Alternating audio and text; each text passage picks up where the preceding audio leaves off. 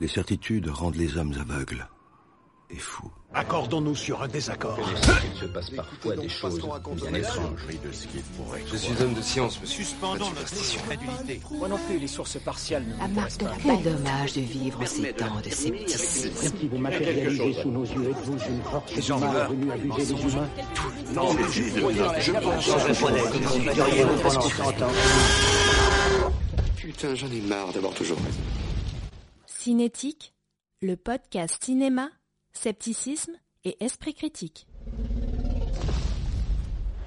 Bonjour à tous et à toutes et bienvenue dans Cinétique, le podcast du 7e art qui décrypte le cinéma avec des yeux sceptiques. Toute l'équipe est heureuse de vous accueillir dans cette troisième émission de la saison 2. Et pour cette troisième émission, donc, nous discuterons aujourd'hui avec Si c'est faux. Salut Si c'est faux. Salut, comment ça va? Ça va et toi? Un peu fatigué même, faut avouer. Ah bah écoute, quand on a deux enfants euh, ou une thèse à préparer, oui, on est fatigué. C'est ça. Mais combien, combien vaut une thèse euh, en, en termes d'enfants euh, Je pense que ça devrait être un, un calcul qui devrait être mené un jour. Un bon 4, je dirais. Et toi Geoffrey, tu dirais que ça, une thèse, ça coûte combien de, de bébés pour le coup? Un très bon 5-7. Bonjour à toi en tout cas, puis euh, merci d'être là Et ce bonjour soir. Julien. Avec plaisir, toujours. Épisode d'Halloween, hein, j'allais pas louper ça. Ah bah oui c'est vrai c'est notre épisode de- d'Halloween avec un film qui fait vraiment vraiment très très peur, on vous prévient tout de suite, euh, âme sensible, s'abstenir. Et je sais que ça a effrayé vraiment beaucoup ski qui est avec nous ce soir aussi, salut Trotsky. Oui, je m'en suis pas remis d'ailleurs. Je sais pas si je vais arriver à dire beaucoup de choses. J'ai- je, je tremble encore. Ah comme tout le monde, comme tout le monde. bon alors, vite fait avant le début, euh, je rappelle le principe de l'émission. Donc nous allons tous ensemble discuter d'un film qui nous semble intéressant du point de vue sceptique. Ça peut être un film qui pousse au doute, qui décrit des éléments méthodologiques ou qui avance des thèses discutables. Et n'étant partisans d'aucun dogmatisme et d'aucune discrimination, nous discuterons à la fois de la forme et du fond à notre convenance. Nous aborderons dans, une, dans un premier temps une partie sans spoil avant de passer à une deuxième partie où nous discuterons le film dans sa totalité. Bien évidemment, les œuvres abordées ne pourront jamais l'être dans leur totalité et nous vous encourageons à continuer la discussion sur notre Discord ou sur nos différents réseaux sociaux. Nous sommes présents sur Facebook, Instagram, Twitter et TikTok. Vous pouvez nous soutenir en partageant, en likant et en commentant cette émission. N'hésitez pas non plus à nous faire parvenir vos critiques et vos remarques, que ce soit sur le podcast ou sur les films, nous en serons ravis. Pour ceux qui souhaiteraient participer directement à l'amélioration de l'émission et au développement de notre association, vous pouvez nous faire des dons occasionnels ou réguliers via PayPal ou LOASO. Pour plus d'informations, rendez-vous sur notre page Castopod. Mais passons directement au film du jour, Le Village. Depuis que nous nous sommes établis en ces lieux, nous avons toujours vécu en bonne intelligence avec les créatures du voisinage. Nous ne courons pas leur bois. Elles ne pénètrent pas dans notre village. Je me les suis toujours représentés comme des êtres protecteurs qui nous auraient en quelque sorte autorisés à venir nous nicher au cœur de leur territoire, jusqu'alors inviolés. Après la découverte ce matin de ces marques sur nos maisons, j'ai le sentiment qu'ils nous mettent en garde.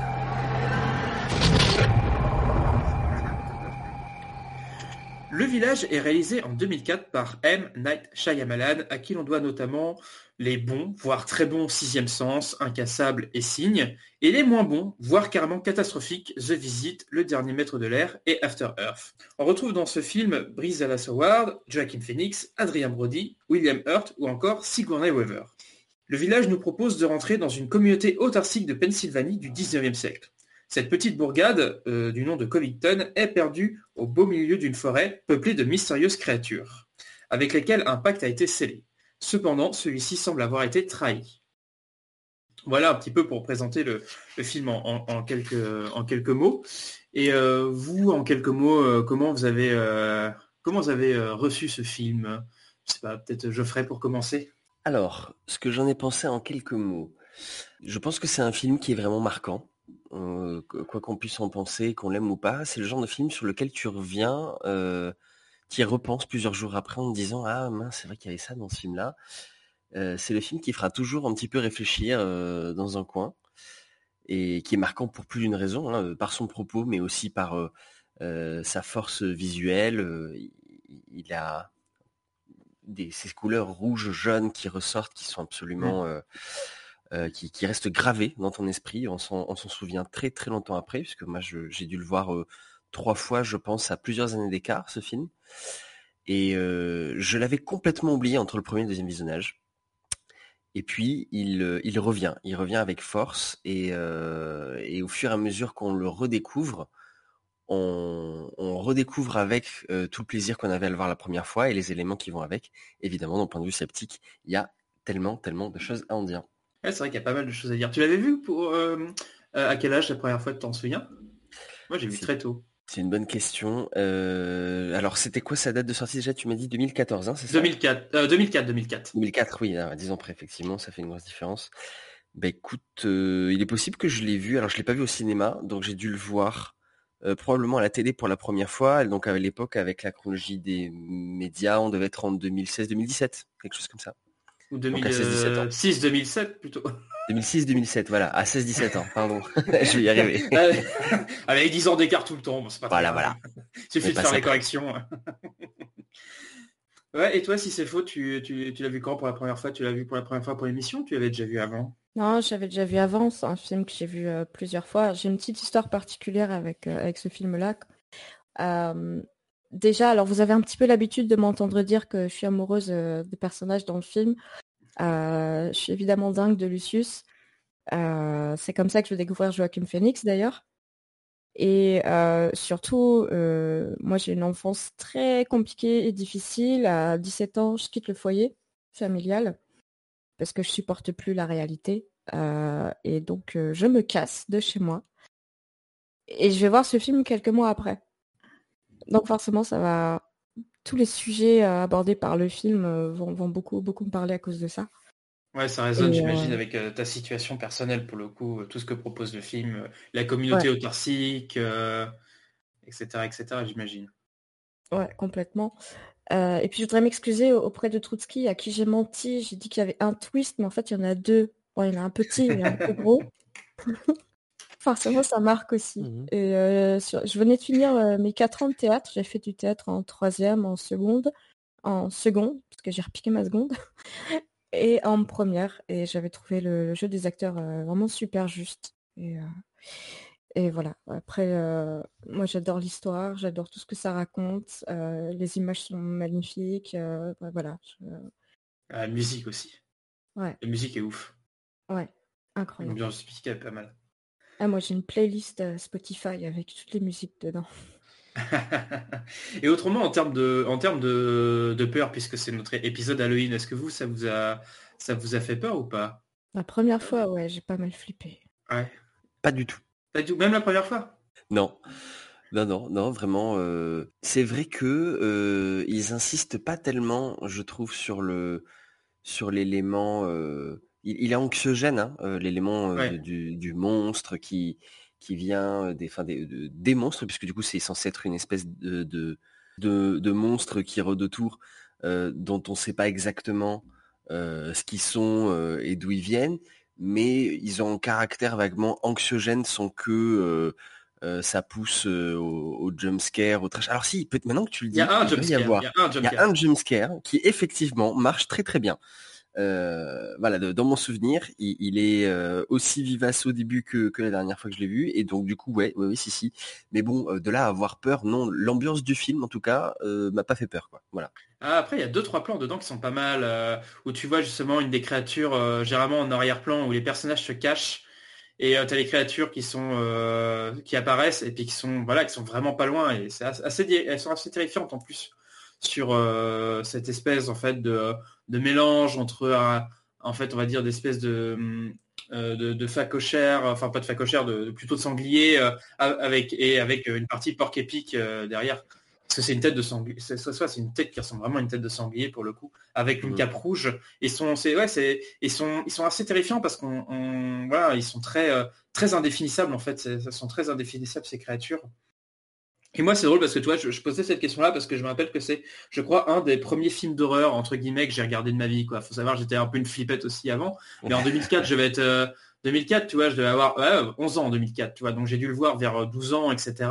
Et donc moi, euh, c'était un peu genre le premier film d'horreur, tu vois, que tu vois un peu dans une soirée entre potes, tu vois, c'est un peu le truc que tu Ouais. dis, ah, ça va faire flipper et tout. Et quand t'es, quand t'es, ouais, quand t'es, euh, quand t'es gosse, ça te, ouais, ça, ça te prend un petit peu au trip quand même. Moi, je me rappelle de ça. Et c'est vrai que là, avec euh, les, les visionnages que j'ai eu après, euh, c'est, beaucoup moins ce qui, ce qui attire euh, notre, notre lecture dans le film. En fait, c'est, plus tellement ça. Ça fait plus tellement peur. Ça, il y a du suspense, mais c'est, on, on se rend compte que c'est vraiment pas ça le, le point central du film, en fait, en vérité. Mais Et moi, donc, je toute la... Ouais. Pardon, je croyais que tu avais fini. Moi, je trouve toute la première partie du film euh, complètement anxiogène, quoi.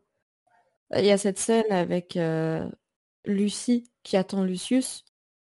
Et on ne sait pas s'il va se pointer ou pas. Euh, oh là là, c'est l'enfer, c'est c'est quelques secondes là. Ouais, justement, où tu as la créature en arrière-plan, qui, est en, flou et qui commence à, arriver à se rapprocher petit à petit. Et tu te dis, euh, si Lucius n'arrive pas rapidement, elle va y passer, quoi. Mais moi, dans ma tête, je crie, je crie, je dis, mais couche tes fesses, qu'est-ce que t'attends? Moi, j'ai peur, bouge.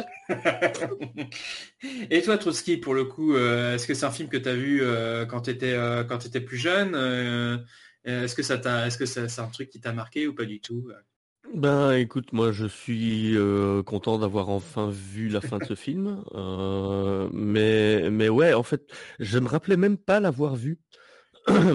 Pour te dire à quel point ça m'a pas marqué, Euh, mais, en le revoyant, euh, je, me suis dit plein de fois, ah mais ouais, si, ça me dit quelque chose en fait. Donc à mon avis, j'ai essayé de le regarder plein de fois, mais j'ai jamais pu aller au bout. Euh, donc ouais, non, moi ça, ça, m'a pas ni effrayé, ni euh, ni en admiration. Tu disais, euh, voilà, justement le moment où on voit le, monstre qui se rapproche d'elle et qu'elle attend Lucius.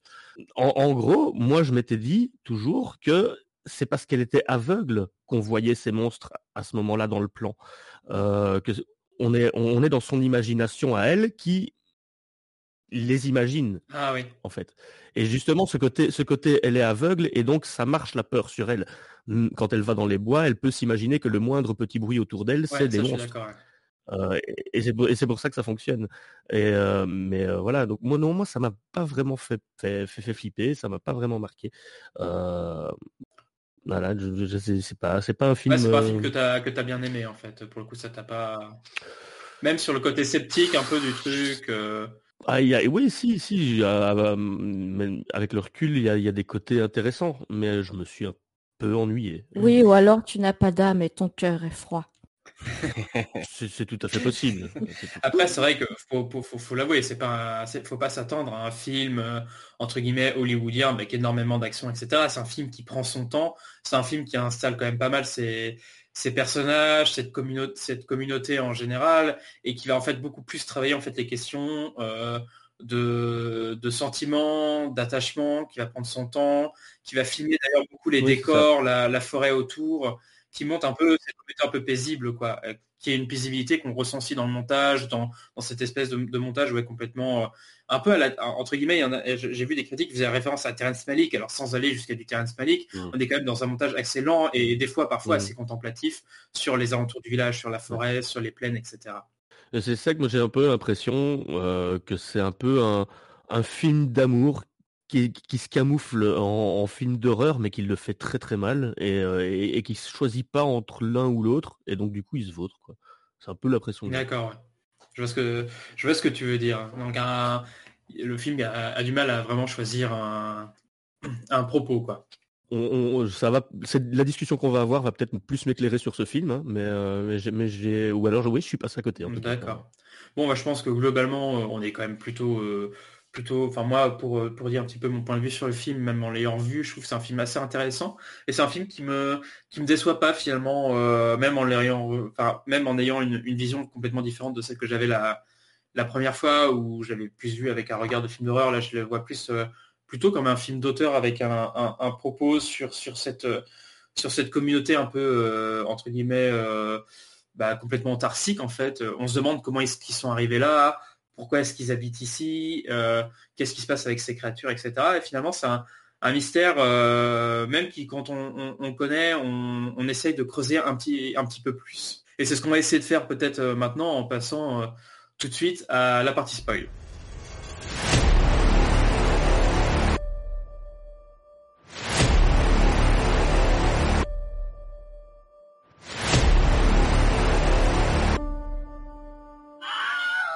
Donc à la fin, il meurt. Donc voilà, ça c'est la phrase qui vous annonce que vous êtes officiellement en partie spoil et que donc maintenant, euh, soit vous avez déjà vu le film et vous voulez essayer d'approfondir un petit peu plus euh, les, thématiques qui, vous sont proposées, euh, ou que vous en avez juste rien à battre. Donc ou les deux, remarque, hein, ça, ça, marche aussi. et, donc voilà, je vous propose une discussion peut-être pour commencer autour de ce film, pour parler en fait peut-être de la thématique justement de vu que c'est notre euh, émission euh, Halloween euh, de, l'année, peut-être de parler un petit peu de, la peur dans le film et de ce qu'elle représente, de comment est-ce qu'elle est construite. Et bien aussi, peut-être, déjà, de, ce que je pense qu'il est important de dire, c'est que voilà, les créatures sont, fictives. Et donc sont là, en fait, ont été créées par les, entre guillemets, les anciens du village, donc ceux qui, ceux qui dirigent ce village, cette espèce de, de collège d'anciens, pour euh, que personne ne soit attiré euh, par l'extérieur, par, euh, par les villes qui sont à l'extérieur de, ce village et que tout le monde en fait y reste. Et donc voilà, on a toute une communauté en fait qui est basée sur, sur la peur. Je voulais savoir si ça c'était un truc qui vous avait que vous avez marqué dans le film ou si vous avez paru absolument accessoire non, c'est la peur qui les maintient clairement dans, ce village, en fait. Hein. C'est justement, euh, c'est comme ça que les anciens manipulent tout le reste du village. C'est par la peur euh, qu'ils les font rester. Et, c'est aussi ça, moi, que je, trouve problématique dans ce film, c'est que c'est même pas une communauté où tout le monde est volontairement en, autarcie par rapport au reste du monde. Quoi. c'est juste les, chefs du village qui ont décidé qu'ils allaient mentir à tout le monde et, les maintenir dans l'ignorance et dans. Enfin voilà, c'est, voilà. Il y, a, un côté très dérive sectaire. oui, côté dérive sectaire qu'on va aborder peut-être un, peu plus tard, mais effectivement, on est dans une communauté qui, qui vit sur un mensonge, donc il y a plusieurs, euh, plusieurs arguments entre guillemets pour euh, vivre sur ce mensonge-là. C'est-à-dire qu'on a des, personnes, donc euh, les fameux anciens, qui sont des personnes en fait qui ont, on va dire globalement, des très mauvaises expériences avec la vie. En, société en fait en vérité alors on dit souvent en ville mais je pense que c'est la société en fait en vérité qui les a qui les a déçus mmh en tout cas la, la société contemporaine américaine. Et pour le coup, pour échapper à ça, il se réfugie donc, euh, sachant que oui, effectivement, le film se passe en fait finalement à notre époque et non pas au 19e siècle comme, comme on le pense. Mais là, euh, mhm. restons un petit peu sur, sur, ce, sur ce concept de peur. Le côté de la peur. côté de la, peur et de comment en fait euh, finalement cette, cette, peur, elle, est, elle, est, elle est fabriquée, elle est maintenue. notamment, on le voit grâce au, à l'enseignant, donc qui est, je crois d'ailleurs le, créateur, enfin un des fondateurs donc, euh, du village, qui enseigne en fait la terreur en fait aux enfants euh, dès le début, donc en leur expliquant bien qu'il y a des créatures dans la forêt, qu'il y a un pacte a été passé avec elles, c'est-à-dire faut pas violer leur terrain et surtout elles, elles viendront pas nous embêter. Et euh, respect de pacte tacite, qui permet en fait voilà, de, maintenir un, contrôle sur, sur la population du village et notamment en fait sur les enfants qui eux n'ont jamais connu la, la société à l'extérieur quoi. Mmh et, mais, et ça fonctionne bien du coup, parce que en fait, en réalité, il n'y a jamais eu de les, créatures, les créatures entre guillemets, ne sont jamais venues tuer des gens, ne sont jamais venues agresser personne. Il y a euh, je suis pas tout à fait. Enfin, oui, les créatures, ces créatures n'existent pas, mais il faut pas oublier un point important quand même, c'est que les donc les anciens, donc les, les, personnes qui ont euh, mis au point ce mensonge-là, c'est des personnes qui ont vécu des choses traumatisantes. Oui, bien sûr, mais ce que je veux dire, c'est que dans, dans, dans, les faits, dans les faits du village, dans, dans l'histoire du village, euh, les créatures ne sont que quelque chose d'un peu chimérique et qui, qui, voilà, il n'y a, jamais eu d'acte concret euh, qui permettrait de dire ces créatures-là existent jusqu'aux événements du film. Bah, moi, pour moi, ces créatures-là représentent le passé, tout simplement, ce passé qui fait mal, ce passé qui a traumatisé, ce passé qu'on essaye de fuir absolument. Après, ces créatures, elles ont été fabriquées depuis, euh, depuis longtemps, donc on peut imaginer qu'à certains moments, ils les font sortir, et peut-être qu'ils ont fabriqué dernièrement aussi, parce que finalement, les premiers enfants commencent à devenir euh, plus, euh, plus vieux et commencent à avoir des, des envies de finalement de progrès. C'est ça qui est assez intéressant, c'est-à-dire on a une espèce de vieille génération mmh qui sert, qui s'est construit une espèce, une, espèce donc beaucoup de village utopique dans, dans lequel en fait eux ils voudraient vivre, et en fait ils y enferment leurs enfants euh, sans, aucun accord. Et en fait, on se rend compte que, euh, bah, de même, les enfants, en euh, bah, en tout cas certains, ont envie d'aller explorer ça. Donc il y a cette forme de jeu déjà de provoquer les bêtes et de se, mesurer un peu à sa propre peur en se mettant sur cette espèce de, tronc en attendant à la, lisière de la forêt et en sachant qu'il sait qu'il va y rester plus longtemps. Et on a surtout donc le personnage de Lucius, qui lui est un personnage qui euh, finalement a un esprit, je trouve, assez scientifique finalement dans son approche, c'est-à-dire, bah moi je les ai pas vus, euh, je pense que peut-être on peut essayer de discuter avec elle. Je pense qu'il y a des moyens justement d'essayer de, contourner un peu tout ce qu'on nous a enseigné depuis des années. Je pense qu'il y a moyen d'essayer de, tester en fait finalement un peu le truc pour le contourner. Et je trouve que c'est assez intéressant sur la manière dont il remet ça en cause. Effectivement, euh, si c'est faux, je... vas-y. Pardon. je suis désolée.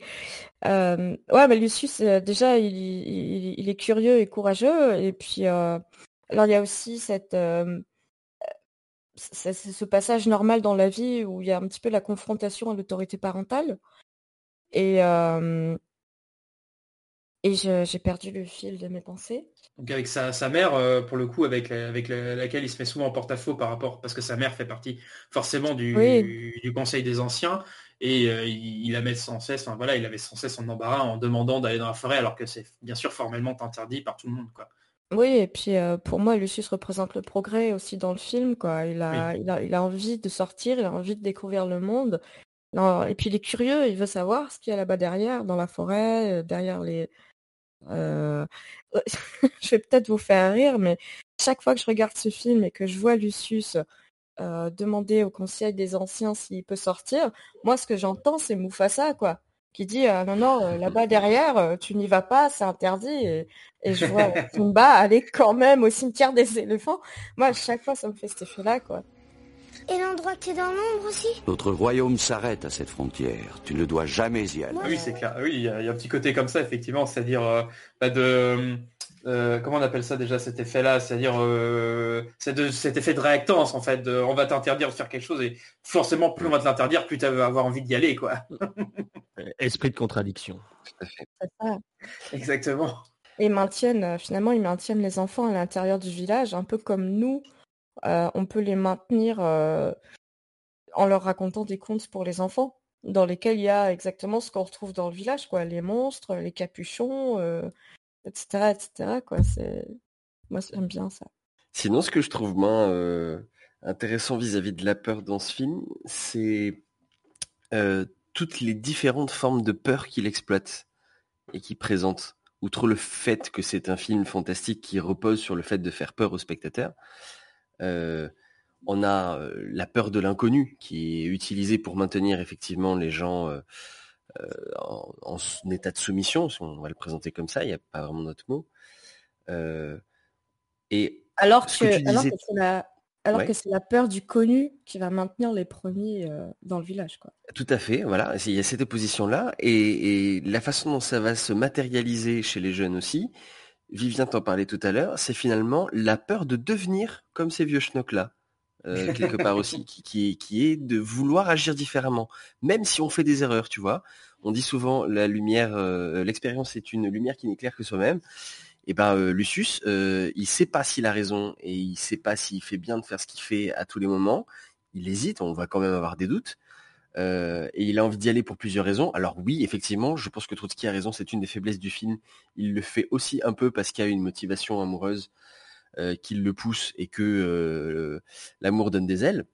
Ah non, mais lui. il le. Lui, il n'est pas du tout porté. Alors, il est pas du tout porté par son amour. Il est porté par. alors, à, la base, tu me diras si je me trompe. Hein. Moi, tel que je vois, c'est qu'il est porté à la base par l'envie de trouver euh, des médicaments suite à la mort d'un des, d'un des leurs d'une, euh, d'une maladie. Donc lui, il pense qu'en ville, il va pouvoir trouver sans doute euh, des choses pour, pour que justement la vie soit meilleure dans ce, dans, dans village. C'est la première chose en fait qui lui le pousse à, à y aller. Et c'est même une des seules. Et puis après, bon, on pense qu'il y a quand même un gros côté ultra, ultra curieux, c'est-à-dire que quand il a envie de savoir ce qui s'y passe. Il y a aussi un peu un côté je vais prouver de quoi je suis capable. Ah, j'ai pas trop ressenti comme ça, c'est vrai. J'ai pas l'impression que c'est quelqu'un qui a vraiment envie de prouver des choses, quoi. Eh ben, je trouve que euh, c'est assez subtil parce qu'effectivement, euh, c'est pas le caractère premier du personnage, c'est pas grossier comme justement les gamins qui se mettent au bord de la lisière et qui, qui vont jouer à ça. Euh, mais moi, je, ce que j'ai retenu un peu de ce personnage-là aussi, c'est de dire, ben, je vais vous prouver que j'ai aussi une forme de leadership en vous montrant ce que je sais faire, peut-être aux, anciens, mais aussi et surtout euh, pour Ivy, je trouve. Ouais, et puis il est, il est à un âge, je sais pas exactement quel âge il a, mais il est encore euh, clairement très jeune. Il est à un âge où euh, c'est pas pour le montrer aux autres, c'est au moins pour se montrer euh, à lui-même de quoi il est capable. Vient que tu aies tellement de courage alors que tous ici nous tremblons sans cesse Je pense seulement à ce que je dois faire, pas à ce qui risque d'arriver. Oui, aussi.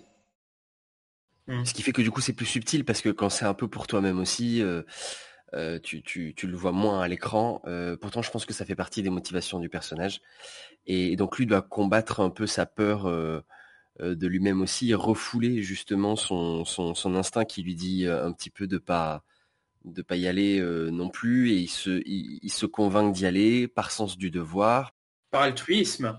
Je vois vraiment comme un personnage très très très très altruiste euh, avant Ah d'être oui. euh, d'être quelqu'un qui, qui veut faire. euh, C'est vrai que je vois pas du tout ce côté-là moi, personnellement dans le personnage, mais Oui, d'ailleurs, il, le dit. Pour, à quoi ça servirait que je te dise que je pense tout le temps à toi? À quoi ça servirait que je parle de moi? Euh, Moi, ça m'intéresse pas de parler de moi. Ce qui m'intéresse, c'est ce que je vais faire pour les autres. Il faut toujours que tout le monde me presse pour que je parle plus. À quoi ça servirait que je te dise que tu occupes mes pensées dès que je me lève le matin? Ou qu'il y a des moments où je suis incapable de réfléchir ou de faire bien mon travail? À quoi est-ce que ça nous avancerait que je te dise que les seules fois où j'ai peur, comme tout le monde, c'est quand je pense qu'on pourrait te faire du mal Oui, c'est ça. Et puis ce qui est drôle, c'est que justement, quand il est, euh, quand il est à l'extérieur et que Ivy l'attend lorsque les, créatures sont dans le, dans le village, lui, en fait, s'il est à l'extérieur, c'est pas pour se mesurer aux créatures, parce qu'il n'est pas non plus inconscient, mais il est là vraiment pour euh, essayer de faire en sorte que tout le monde puisse être chez soi, en fait, de sauver tout le monde, en fait. On le voit se précipiter pour que les enfants... c'est le complexe du sauveur. Et c'est une fausse modestie quelque part. Tu vois? Parce que oui, il, il, il aime pas parler de lui, il se met pas en avant. euh, euh, mais qu- quand tu veux venir à la rescousse de tout le monde, malgré toi-même, c'est aussi une forme de, de prétention. C'est que toi seul peux les sauver. Tu vois Alors, c'est ouais. pas. euh, alors du coup, on s'éloigne un petit peu de, de la peur, du coup, mais mais pour comprendre le personnage de Lucius et la façon dont lui appréhende la peur et le fait qu'on a l'impression qu'il est totalement exempt par moment, euh, je pense qu'il faut aussi comprendre qu'il se force à mettre sa peur de côté, inconsciemment. Oui, mais non, c'est-à-dire qu'en en- en même temps, euh, il y a personne dans le village qui, qui a, qui a un petit peu de couilles, quoi, si je peux me permettre l'expression. Ah mais là je suis complètement d'accord, c'est le seul qui a un petit peu de courage. hein. Non, Ça c'est un je- peu je- dommage d'ailleurs. ouais. Je me demande si c'est pas le, le- entre guillemets, alors peut-être outre euh, outre euh, le personnage joué par euh, outre le personnage joué par euh, Adrien Brody, donc euh, Noah Percy, donc qui a un- qui a une maladie euh, mentale pour le coup, on sait pas trop ce qu'il a. je pense que c'est le plus vieux des enfants. Je me demande s'il tient pas un peu son leadership de là, c'est-à-dire que c'est le, le plus vieux de tous les jeunes, quoi. Et donc c'est celui qui a aussi euh, une certaine forme de maturité. Et je trouve c'est assez intéressant par rapport, on parlait tout à l'heure du, du jeu, donc sur le sur le tronc d'arbre. Lui, il l'a fait. D'ailleurs, il, il a, on sait qu'il qu'il tient, qu'il a le record de celui qui est resté le plus longtemps. Mais on sent que maintenant, en fait, quand on lui dit ça, ça l'intéresse alors plus du tout, quoi. Pour lui, c'est un truc qui est à l'arrière, c'est quand il était ado. euh, maintenant, il est plus, il est plus du tout à cet aspect-là, quoi. Il est passé à autre chose, quoi. Mais c- C'est aussi pour ça que je parlais euh, d'in- d'inconscience du danger, parce que si tout le reste du village a tellement peur de ce danger, euh, c'est c'est qu'il doit quand même être concret pour eux et que lui c'est le seul. Alors on, on peut interpréter ça comme étant c'est le seul qui a du courage. Euh, moi je trouverais ça statistiquement un peu bizarre. Euh, mais, mais par contre, s'il y a vraiment un vrai, une vraie peur du danger et, et une vraie inconscience de sa part, ça, ça devient plus, plus crédible, quoi. Et, et comme je disais, pourtant cette, cette peur, elle est impalpable, elle, elle n'a- elle ne s'est jamais concrétisée euh, avant que, que, que le, celui qui est un petit peu handicapé, là, Adrien Brody, euh, pique le déguisement et fasse vraiment des, des, des bêtises. Euh, donc donc c'est voilà, encore une fois, c'est- je trouve ça bizarre. Bah, pas concrétisé, c'est-à-dire parce que moi, si je comprends bien le film, assez régulièrement, les anciens, ils vont se déguiser, ils vont mettre des animaux euh, morts dans le village, euh, des marques sur les maisons. Ouais. J'ai pas, j'ai pas compris ça. Ils se déguisent, ouais, parce que les déguisements sont là. Donc ils ils font de temps en temps des apparitions, j'imagine. Mais, mais euh, des animaux morts, j'ai pas. C'est c'est justement Adrien Brody qui, qui, qui tue des animaux et qui et qui fait un peu plus flipper tout le monde. Mais en fait, on sait, on sait pas trop ça, parce que je, trouve qu'il y a plusieurs, il peut y avoir plusieurs interprétations là-dessus. Alors, euh, parce que moi, en fait, tel que j'entends, c'est que on- le film commence par la mort d'un des, euh, d'un des jeunes, en fait, d'une maladie.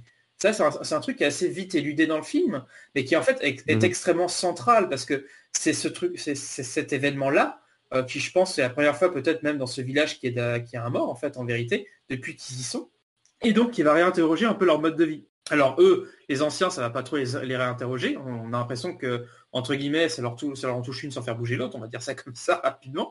Mais au niveau des jeunes, ça les travaille et notamment au niveau de euh, du personnage de Lucius parce que lui, il sent que voilà, euh, on n'est peut-être pas euh, euh, bien protégé face aux maladies. Il nous faut une autre protection. Il faut aller demander en ville. Et en fait, cette, cette envie de liberté que lui, ça lui donne, j'ai l'impression que les anciens, surtout, ils se disent, bah, faut qu'on rende la menace encore plus palpable, quoi. Donc, on va mettre des signes, on va essayer de faire peur, on va essayer de, de voilà, de, montrer que les créatures, elles ont vraiment pas envie qu'on rentre sur leur territoire et que donc, euh, à chaque fois que Lucius va faire une avance comme quoi il veut rentrer euh, dans la forêt, et ben, on va, euh, on va faire en sorte que il y ait des, menaces qui, soient faites. Et finalement, je... Oui, il y a ça, et c'est pour et c'est pour ça aussi qu'on comprend pas très bien tout de suite que les animaux morts, c'est Adrien Brody. On peut s'imaginer que c'est aussi les que, que, que juste on peut s'imaginer, oui, que les gens du village, les la, les, les boss peuvent aller jusque là. Mais, mais quand on apprend justement que c'est Adrien Brody, on se dit non, mais non, ils sont jamais allés jusque là Ouais, justement. parce que ce, qui est- ce qui est drôle, moi, ce qui me fait penser sur tout ça, c'est que euh, c'est au moment où ils rentrent dans le dans la maison et donc au moment où ils avaient enfermé justement le personnage de, de Noah dans la, dans la maison et qu'ils voient qu'il a disparu avec le, le déguisement, Ouais, ils se sont dit ah, il a trouvé le déguisement. Euh, et je sais pas si le personnage euh, entre guillemets, hein, je suis désolé, est assez malin pour replacer le déguisement euh, là en fait où il l'a trouvé quoi. Je- je- Ben ouais, euh, encore une fois, pour moi, c'est quelque chose qui est assez mal fait, mal réalisé dans le film. C'est un truc que je comprends pas. C'est que normalement, le déguisement, il l'a déjà trouvé avant, puisque à ce moment-là, ils se disent ah les animaux. Donc c'est lui qui a tué les animaux. Enfin, euh, vraiment un truc que je Et comprends c'est pour pas. ça que moi je pense pas que c'est c'est pour ça que moi j'ai tendance à pas penser que c'est lui qui l'a fait avant et que lui en fait il endosse ce costume qu'à la fin. Mais euh, j'ai tendance à penser ça, mais peut-être que je me trompe. hein. Mais pourquoi, mais pourquoi à ce moment-là où, où il y a le vol du, du costume et où il, y a, où il s'échappe, ils, ils ont cette réflexion les animaux? Ouais bah oui Hein? oui, oui peut-être bien. C'est peut-être un- c'est peut-être une des limites du film effectivement au niveau du scénario. C'est bizarre. C'est bizarre quoi. Un film avec des incohérences? Oh là là. Oui bah. On n'a jamais. Attendez, un Ah film de, de Night Shyamalan Malaman avec des incohérences des incohérences, mais, Non. mais non, enfin. Déjà qu'il y a une incohérence euh, stylistique au niveau de son nom, euh, impossible à prononcer. on a dit pas, on a dit Faut pas les noms. faut s'entraîner. On a dit pas le physique et pas les noms. Moi, par contre, je me suis toujours demandé comment elle a réussi à enfiler la tenue et à la suivre, quoi. C'est, je me rappelle qu'une fois, je me suis demandé si c'était pas un ancien qui, qui lui a dit viens, qui lui a mis le costume et qui, voilà, qui n'était pas d'accord avec la décision prise d'envoyer Ivy en ville. Je sais pas. Et ça, ça- c'est justement Mm. c'est assez intéressant sur comment euh, justement euh, Shyamalan euh, euh, fait en fait construit aussi la, la peur en fait en tout cas le suspense au niveau du spectateur parce qu'il le construit exactement de la même manière que c'est que c'est ressenti dans le village, c'est-à-dire euh, toute la peur en fait elle est hors champ. C'est sans cesse de l'appel hors champ. C'est euh, c'est des cris dans la dans la forêt qu'on interprète comme étant des cris de créatures. C'est euh, des choses qu'on met euh, dans la forêt comme cette espèce de, de bout de, corch- de bout de cochon qui va disparaître. C'est ces créatures là en fait. Tout ça c'est en fait un appel totalement à l'imaginaire. Finalement c'est quelque chose qui vient appuyer et c'est un truc qui est très connu au cinéma. C'est-à-dire que l'imaginaire en fait fait beaucoup fait beaucoup plus peur. Le hors champ fait beaucoup plus peur que ce qui se trouve directement dans le champ. C'est assez intéressant parce que en fait la manière dont il utilise le hors-champ aussi va faire euh, en sorte que bah, dès que les créatures, en fait les créatures en fait on les voit, en fait je crois euh, on les voit sur trois plans en fait en, en gros. hein. Il y a le plan euh, On les voit, mais justement c'est ça qui est marrant, c'est qu'on ne les voit que quand c'est de la perte qui est Ah, aveugle, qui est dans le plan. non non il y, ah non. a, il y a un, il y a un plan où il passe sous la tour de guet et donc là c'est un des personnages. Ah oui, euh, donc là c'est un des c'est le jumpscare dont on parlait euh, tout à l'heure. Donc c'est la première fois où on voit une créature. Il y a le moi pour moi il y a le plan aussi où il y a Lucius que je me rappelle bien se cache derrière euh, une maison et il y a la créature qui se balade et donc là on la voit on la voit très très bien. Et il y a euh, le et il y a le plan où euh, la créature se trouve vraiment en arrière-plan, donc vraiment là pour, pour coup dans le flou, elle est presque hors champ en fait. Et c'est le moment où Ivy attend justement que, que Lucius vienne la, la rejoindre. Et je trouve ça intéressant, c'est-à-dire que les, moments où elles, apparaissent justement, c'est l'effet accumulé du hors-champ, de, donc de tous les, signes qu'on nous a mis devant les yeux, de cette peur aussi, de la, de la couleur rouge, de, de l'imprégnation en fait du spectateur, des croyances des, personnages, qui va faire que nous aussi on va être complètement terrifiés en fait, enfin terrifiés. On va, on va avoir aussi des, moments d'angoisse quand ces créatures elles apparaissent. Détail qui est poussé jusque. D'ailleurs, ce, délire, ce, délire de, j'ai ce délire de la couleur rouge d'ailleurs, ça c'est un peu bizarre d'ailleurs parce que il y a, y a, un moment elle montre une fleur qui est un peu orange, donc est-ce que c'est le rouge, est-ce que c'est l'orange?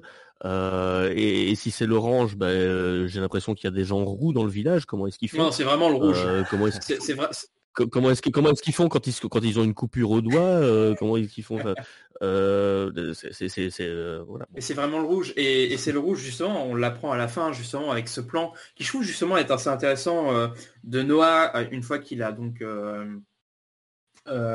tenté de tuer Lucius, qui lui a implanté un, couteau dans le ventre, il a les mains euh, complètement rouges. Et ça, c'est intéressant de voir mm. qu'en fait, finalement, cette couleur du rouge, cette peur du rouge, en fait, finalement, est peut-être tout simplement une peur du sang. Et en fait, finalement, pas intrinsèquement une peur de la violence, de la violence physique, et, euh, et euh, finalement, tout ce qu'en fait, eux, eh ben, ils, refusent dans, dans leur village, quoi. Mm. Après, est-ce qu'avoir choisi le jaune, la couleur la plus détestée du monde, et la couleur des smileys comme symbole de protection était judicieux, je ne sais pas.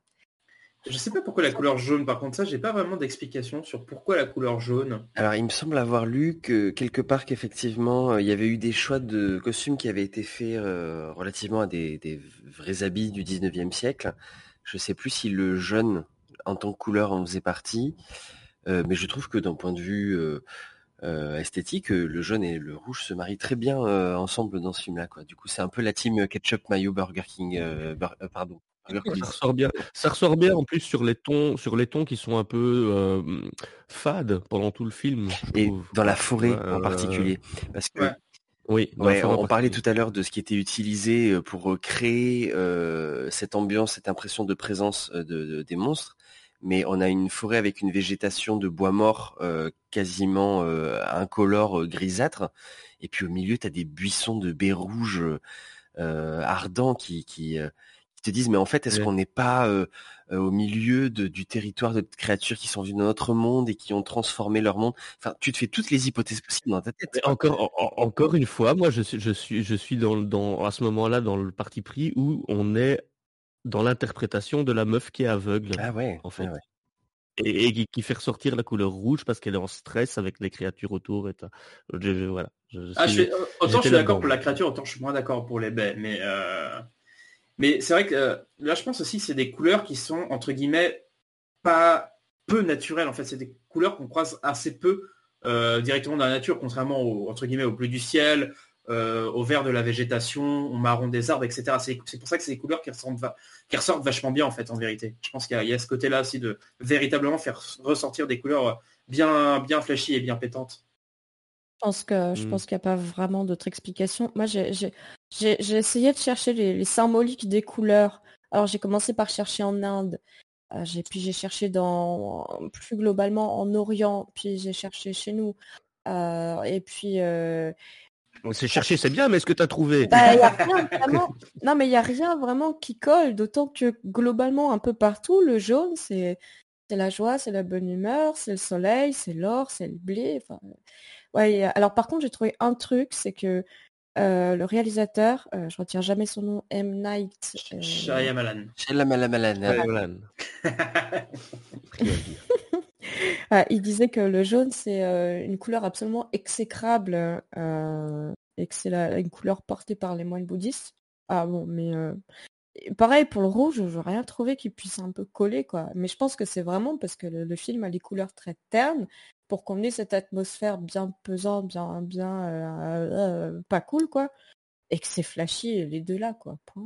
Alors je spécule, mais un, fait assez bien connu, euh, y compris dans le monde du cinéma et de la part des, chefs opérateurs, c'est que le rouge est quand même la couleur qui est la plus vite perçue par notre œil En fait, donc avec nos trois, nos Mmh. trois euh, cônes bâtonnets, tout ça là, donc on perçoit le bleu, le rouge, euh, euh, le vert. Le vert est celui dont on perçoit le plus de nuances, euh, pour des raisons qu'on a assez relativement, je crois, explicitées en, en bio. Le bleu, je saurais pas vous dire du tout. Et le rouge est perçu très vivement. D'ailleurs, le bleu a très longtemps n'a pas eu de nom.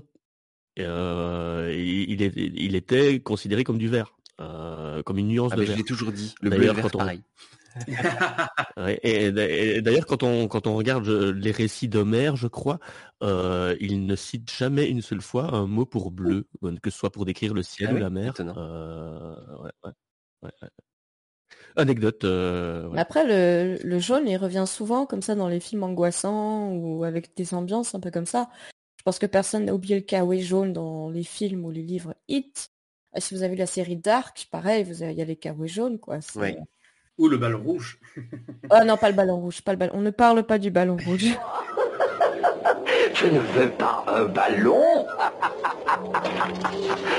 Mais oui, effectivement, le- la, la couleur rou- rouge est une couleur au cinéma qui a été extrêmement exploitée. C'est la couleur la plus, la plus mise en avant dans beaucoup, beaucoup, beaucoup de films. Et c'est une couleur qui, alors, on va dire au niveau de la symbolique, en tout cas au niveau du cinéma hollywoodien, c'est souvent une couleur qui, euh, symbolise, on va dire, la, passion, euh, l'amour, le sexe, euh, tout ce qui est un peu érotique, etc. Ça a souvent été utilisé dans ce sens-là. Mais après, ça ne veut pas dire que c'est la seule explication du rouge, hein, bien sûr. en fait, il y a, trois, alors si je me souviens, il y a trois manières d'aborder les, couleurs dans les films. Je m'en souviens surtout de deux. C'est-à-dire qu'il y a la couleur, bah, il y a l'approche symbolique des couleurs, c'est-à-dire qu'il y a des symboliques culturelles qui sont utilisées par les films. Et après, il y a surtout aussi, euh, d'un deuxième point de vue, c'est-à-dire le système que va mettre en place les films euh, dans, leur, euh, dans leur narration et dans leur diégèse pour donner une signification intrinsèque aux couleurs, en fait, qui ne fonctionnera que dans l'univers du film, quoi. Donc là, par exemple, la couleur rouge, bah, c'est la couleur interdite, c'est la couleur reliée aux créatures, et donc tout ce qui est rouge va être lié directement à elle, quoi. Donc voilà, généralement la plupart des films d'ailleurs fonctionnent avec ce, modèle-là, c'est-à-dire utilisent en fait des couleurs pour créer en fait euh, une propre lecture qui leur est, euh, une, lecture on va dire plutôt qui leur est, propre à chaque film, quoi. Et ça, euh, voilà, le ballon rouge, c'est un truc qu'on a croisé plusieurs fois aussi dans, dans l'histoire du cinéma, donc on peut parler de Hit, mais euh, qui est peut-être le truc le plus populaire, mais aussi euh, le ballon rouge de, Albert Lamoris, qui était un film pour, en- pour enfants dans les années 50-60. Pareil, c'était la couleur du ballon rouge ressortait énormément. Quoi. Enfin voilà, il y a beaucoup, beaucoup de choses comme ça qui font que le rouge est utilisé. Ah, le rouge, c'est c'est aussi la, la couleur euh, des journaux de droite. Si ça se trouve, le réel est un facho. hein. Il y a pas... c'est ça. Rouge, rouge, c'est la couleur du sang, la couleur du sang, la couleur de la violence. Mais c'est aussi la couleur du vin. Et qui dit vin dit pot de vin. Tout ça, c'est magouille et politique et compagnie. Ah, excellent, je, note, je te note 10 sur 10 euh, sur l'interprétation. Génial. Euh, j'étais pas très exact, j'étais plus rodé à ça quand même. Ouais, mais franchement, euh, ah, j'ai cru du début à la fin. Génial. Pour ceux qui connaissent cette arrivée près de chez vous, bien sûr. Ah, bien sûr. Une très belle imitation de Poulvord. Mais après, voilà, aussi la, la, la rouge, c'est aussi, comme tu dis, la couleur du sang. C'est vrai que c'est aussi la couleur aussi qui est amenée souvent à, à faire peur. C'est une couleur qui est extrêmement présente dans beaucoup de, de films, euh, beaucoup de films gore, hein, sachant que le rouge c'est aussi une couleur qu'on croise beaucoup dans Branded, qui est étant une couleur, qui est, est un des films qui a utilisé le plus de faux sang de l'histoire du cinéma, ou dans Piranha 3D, quoi, par exemple, qui est pour le coup le film qui a utilisé le plus de faux sang de l'histoire de- de- du cinéma. Ah, mais moi, je, je crois que la première fois que j'ai eu peur du sang dans un film, c'est cette scène dans Shining. Ah, oui, Euh, oh là de là, les l'ascenseur. Oh là là, ce déferlement de rouge là dans l'hôtel, quel enfer, quel enfer. Je voulais peut-être, euh, peut-être pour conclure sur cette euh, histoire de peur, à part si vous avez peut-être d'autres choses à dire, il y a, un truc assez intéressant à voir par rapport au film sur cette communauté justement euh, complètement autarcique. C'est-à-dire que le film est sorti en 2004, on est seulement trois années après le, le 11 septembre, et on est dans en fait dans, dans une période du cinéma américain qui est en fait fortement marquée par les attentats, mais qui n'en parle absolument pas. Et c'est assez intéressant. Il y a beaucoup de beaucoup de théoriciens euh, du cinéma, de l'esthétique et de la forme qui sont penchés sur ces questions-là et qui ont en fait ont fait remarquer euh, et, par- et parmi eux des, critiques aussi qui ont fait remarquer en fait que le cinéma américain en fait tout le cinéma américain une, globalement une bonne partie du cinéma, américain des années 2000 c'est en fait un cinéma du non-dit en fait. C'est un cinéma complètement traumatisé, à la, des, des, personnages des fondateurs du village. Par ces attentats-là. Et là, ce qui est drôle, c'est qu'on a un peu une métaphore, en fait, entre guillemets, de l'Amérique qui est complètement recroquevillée sur elle-même et qui est totalement, finalement, terrorisée par ce qui peut venir de l'extérieur. Et c'est des, des, analyses qui ont été faites déjà plusieurs fois sur ce, sur ce film-là. Donc on a, en fait, il y a aussi cet aspect de la peur traumatique, euh, mais véritablement qui sent qu'en fait dans la forme même euh, du film, dans sa narration, euh, qui est même, si ça se trouve, même pas pensé par Yashaya Balan, mais qui, dans le contexte de sortie du film, est assez parlant en fait. Ouais, c'est ça, c'est peut-être même un peu inconscient, parce que j'ai l'impression qu'on peut dire la même chose de beaucoup, beaucoup de films de cette époque. Bah oui, et un des plus marquants, ça reste La guerre des mondes, par exemple, de Steven Spielberg. Mm. Oui, oui. Mais qui lui est vraiment hanté par le 11 septembre, mais encore plus que, encore plus que celui-là, parce qu'on trouve plein d'images qui sont issues euh, carrément euh, euh, des médias de l'époque, enfin des médias qui ont, qui ont retransmis en fait toutes les images du 11 septembre, avec par exemple les murs recouverts de photos pour, pour les gens qui, ont perdu des gens de leur famille, etc. Enfin, mhm. les, les, corps qui se transforment en poussière. enfin voilà, il y a, y a plein de trucs dans le, dans le euh, dans la guerre des mondes qui, fait vraiment ressortir ce traumatisme-là. l'imagerie, ouais. Ouais, dans l'imagerie, ouais. Et là, il y a, un petit mm. peu, il y a un petit peu cet effet-là aussi. Euh, peut-être pas tellement dans l'imagerie, mais véritablement dans, dans cette narration euh, du Métaphoriquement. Métaphoriquement, exactement. Ouais, après, moi, je comprends aussi qu'on ait peur des villes et qu'on se casse. Hein. Je sais pas si vous avez vécu à Paris, mais. Nous allons parler de ville. Rien qu'une fois. Et nous n'aborderons plus jamais ce sujet. Ton père a quitté la maison un jeudi matin à 9h15. Il voulait à tout prix aller seul au marché. On l'a retrouvé trois jours après, sans argent et entièrement nu dans l'immonde rivière. Pourquoi tu me racontes toutes ces horreurs? Je ne veux qu'une chose, t'éclairer sur la nature de ce que tu désires. Mais je ne désire rien. Mes intentions sont absolument sincères, je pense uniquement aux habitants du village. Pardonne-moi. Je ne doute pas de ta sincérité, mais comprends que je craigne pour la vie de mon fils unique. Oui, mais là, c'est même pas des villes, en fait. C'est ce que je disais tout à l'heure.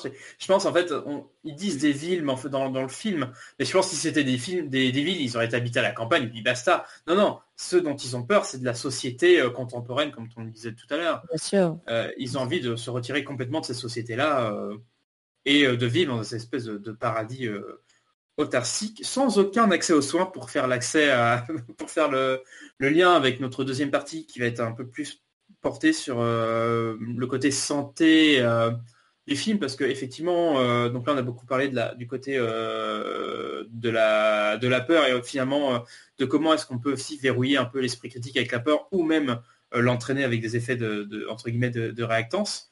Et là donc on va un un peu plus parler du côté en fait de finalement ce qui va alimenter euh, la peur euh, de Lucius, c'est-à-dire la peur de, la mort et euh, de la maladie, en tout cas moi tel que je l'interprète, c'est-à-dire après la, mort de, ce premier personnage, lui c'est cette peur-là qui va le, pousser, en tout cas dans un, élan altruiste, à essayer de, chercher au-delà de la forêt des, médicaments pour essayer de, se soigner quoi, et de ne pas subir la, maladie. Et je crois que c'est toi Geoffrey surtout qui avait, qui avait envie de dire des choses là-dessus. Tout à fait. alors, avant de commencer là-dessus, je fais juste, j'ai aussi une petite anecdote à raconter sur le film. il faut savoir que entre mes deux premiers visionnages du film, j'ai longtemps cru que ce film était un autre film qui n'avait rien à voir, qui était Le Village des Ombres de Fouad Benamou. Je sais pas si vous connaissez.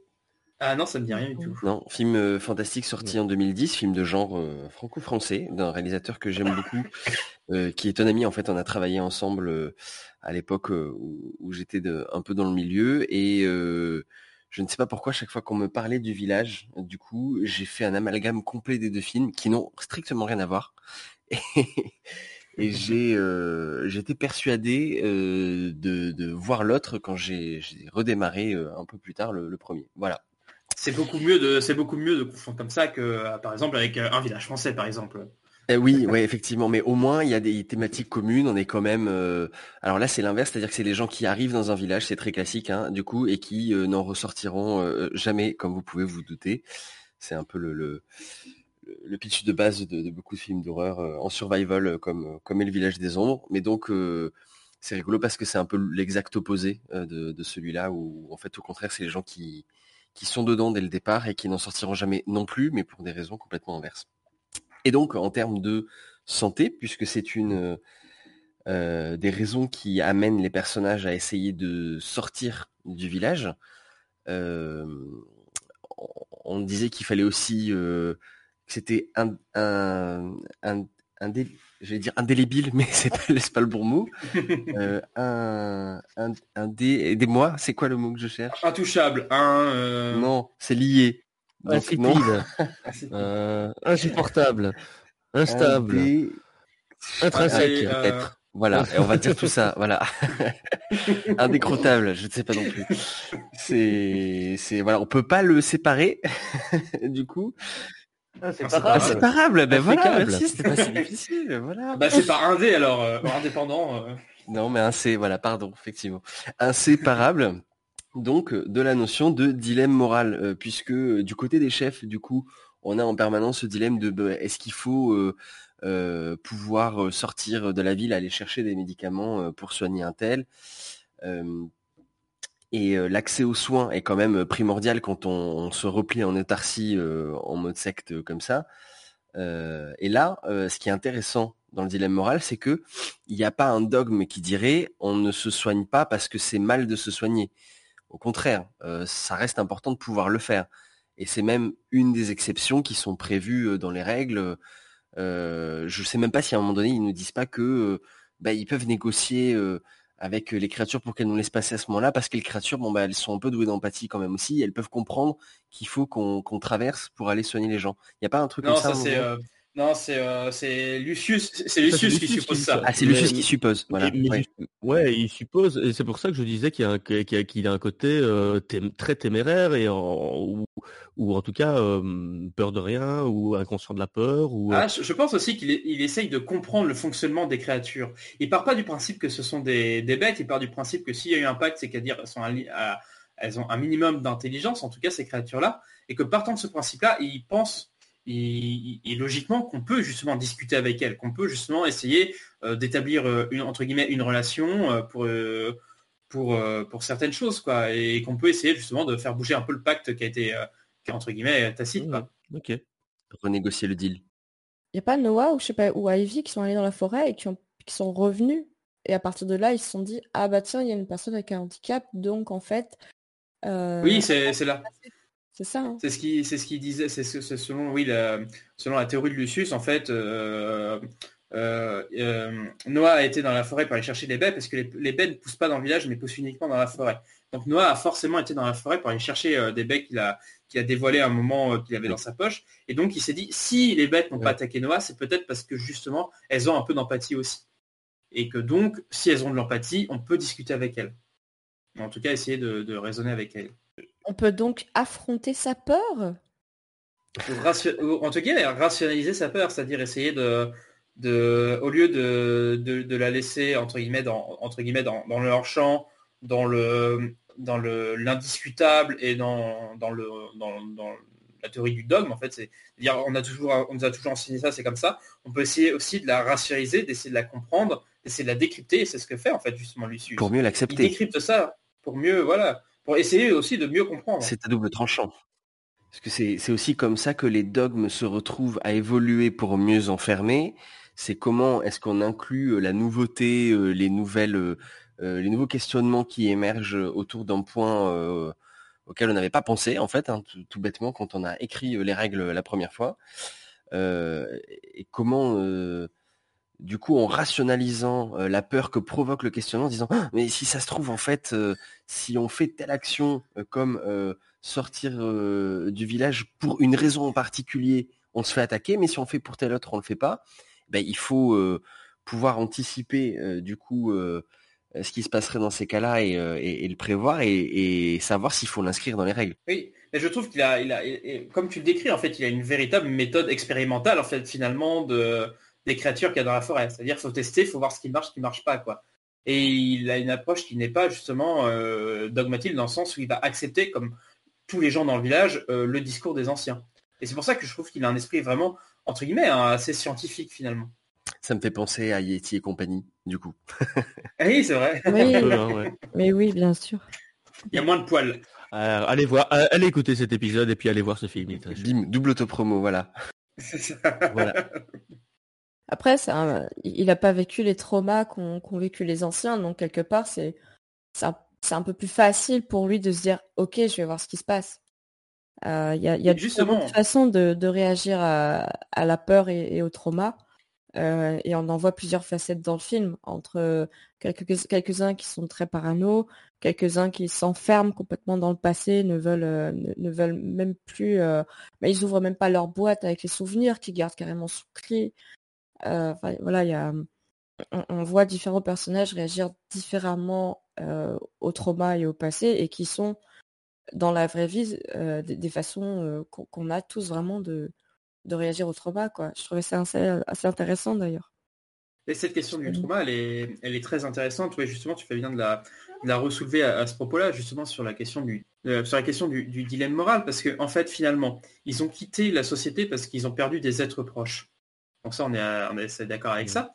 Euh, sauf qu'une fois arrivés là, justement, ils reperdent des gens sur d'autres problèmes, et dont des problèmes de santé. Et ça, par contre, ils sont prêts à l'accepter. D'où le dilemme.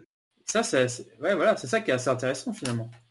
Comme, comme si c'était le prix à payer d'une part, euh, et en, même temps, il se...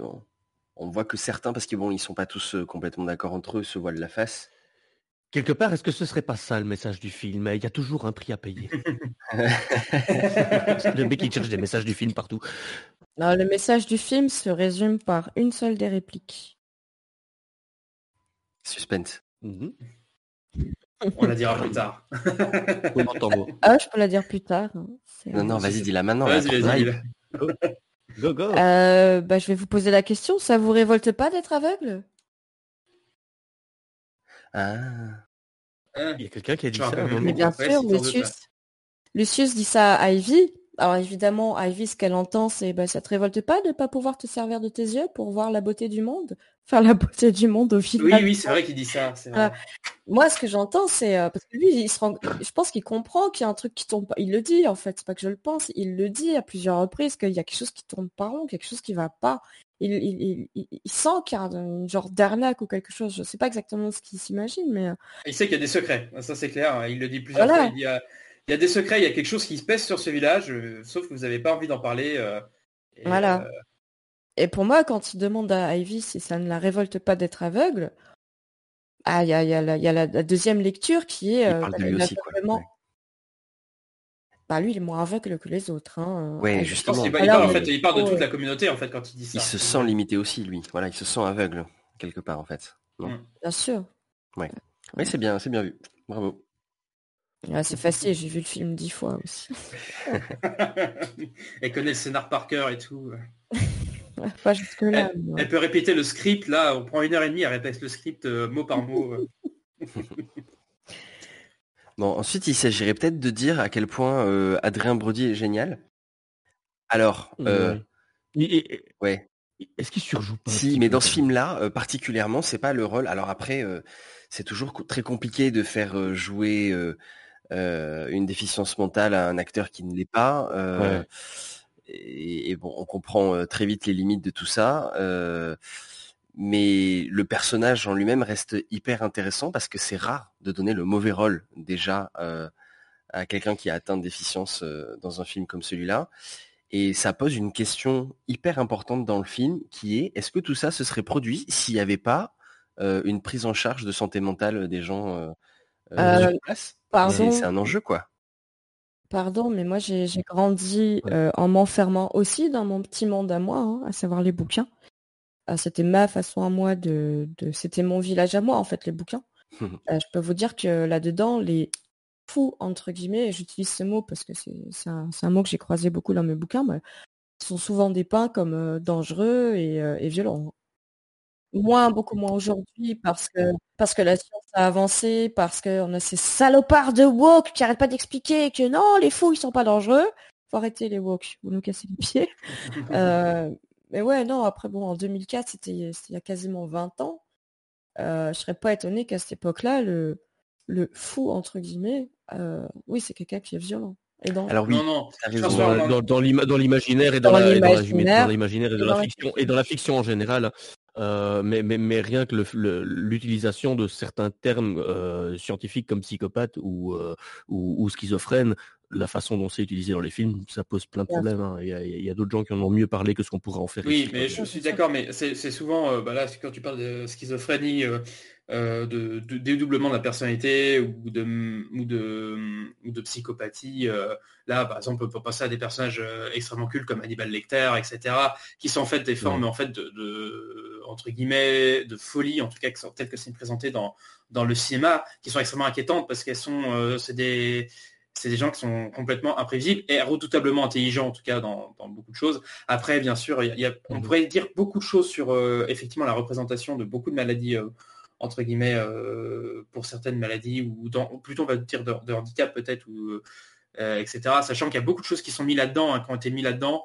dans ces catégories qui maintenant aujourd'hui sont beaucoup mieux comprises. Hein. On peut parler notamment de la euh, de la transidentité par exemple qui euh, dans il y a, je, je connais d'ailleurs quelqu'un qui fait une thèse là-dessus euh, sur les films Disney et comment en fait les méchants de films Disney sont tous en fait entre guillemets inspirés de, de, de, plutôt de, personnalités en fait trans entre guillemets donc la, méchante de la petite sirène particulièrement. Ah bah, tu toi c'est Jafar, Geoffrey, mais moi c'est plutôt. même, même, les méchants dans Pinocchio, etc. Ils sont tous un peu dandy. Enfin, il y, a des marqueurs en fait entre guillemets, il y a des marqueurs entre guillemets sociaux de, de ces représentations-là et sans cesse se donner à des méchants quoi. Alors donc souvent mhm. on, suppose entre guillemets une homosexualité, etc., etc. Et ça, ça a été euh, longtemps et je pense que encore aujourd'hui euh, dans certaines euh, cinématographies c'est toujours présent. Sauf que là je suis pas, je suis pas d'accord avec le, ce point de vue là sur sur Adrian Brody, donc là qui, joue véritablement une personne, on va dire assez bien atteinte, on va dire, euh, qui a énormément de mal à, s'exprimer. Difficile de définir la pathologie. On ne connaît pas la pathologie. rien. Pour moi, c'est une déficience intellectuelle. Euh, euh, je veux dire simple, sans. Il n'y a, pas forcément autour de, choses qui viennent l'alourdir. Hein. Il n'y a pas forcément une schizophrénie, des mmh. choses comme ça. et du coup, c'est un peu la figure du simplet. Et c'est en ça que je dis qu'elle est euh, elle n'est pas présentée la plupart du temps au cinéma comme étant dangereuse, celle-là en particulier, hein, parce qu'effectivement, oui, après, il y a le fou euh, façon Shining. Est-ce que Lucius n'est pas aussi présenté un petit peu comme une figure de simplet, mais moins? Et, est-ce qu'on n'a pas affaire quand même à deux mmh, ouais, Lucius, pour moi, il y, a, un côté euh, ah non, non. Où, il n'est pas conscient Lucius, de Lucius, est, Lucius est présenté vraiment comme un personnage très intelligent, je pense, et justement beaucoup plus intelligent que la plupart ah, des autres personnages du, du village. Il est présenté comme ça. Même les anciens le reconnaissent en disant euh, justement à un moment du film où ils comprennent en fait que bah, l'avenir du village, bah, c'est lui et Ivy parce que c'est les deux plus entre guillemets euh, qui sont plus capables de remettre en cause et qui, sont, qui ont plus aussi euh, les capacités ensuite d'entreprendre le leadership du village une fois que eux ils sont plus là quoi. Donc pour eux c'est l'avenir du village, c'est lui clairement. Mais effectivement, Noah, comme tu le dis, Geoffrey, c'est vraiment cette image-là entre guillemets du, du simplet et aussi de la personne qui est qui est extrêmement attachante euh, parce que justement euh, Ivy va beaucoup s'occuper de lui, il est, il est amoureux, il a des attaches, il est, il est très attachant, etc. Après, il a, il a des moments un peu, on sait qu'il a des moments un peu, un peu violents, il n'est pas capable de, de, se contrôler là-dessus.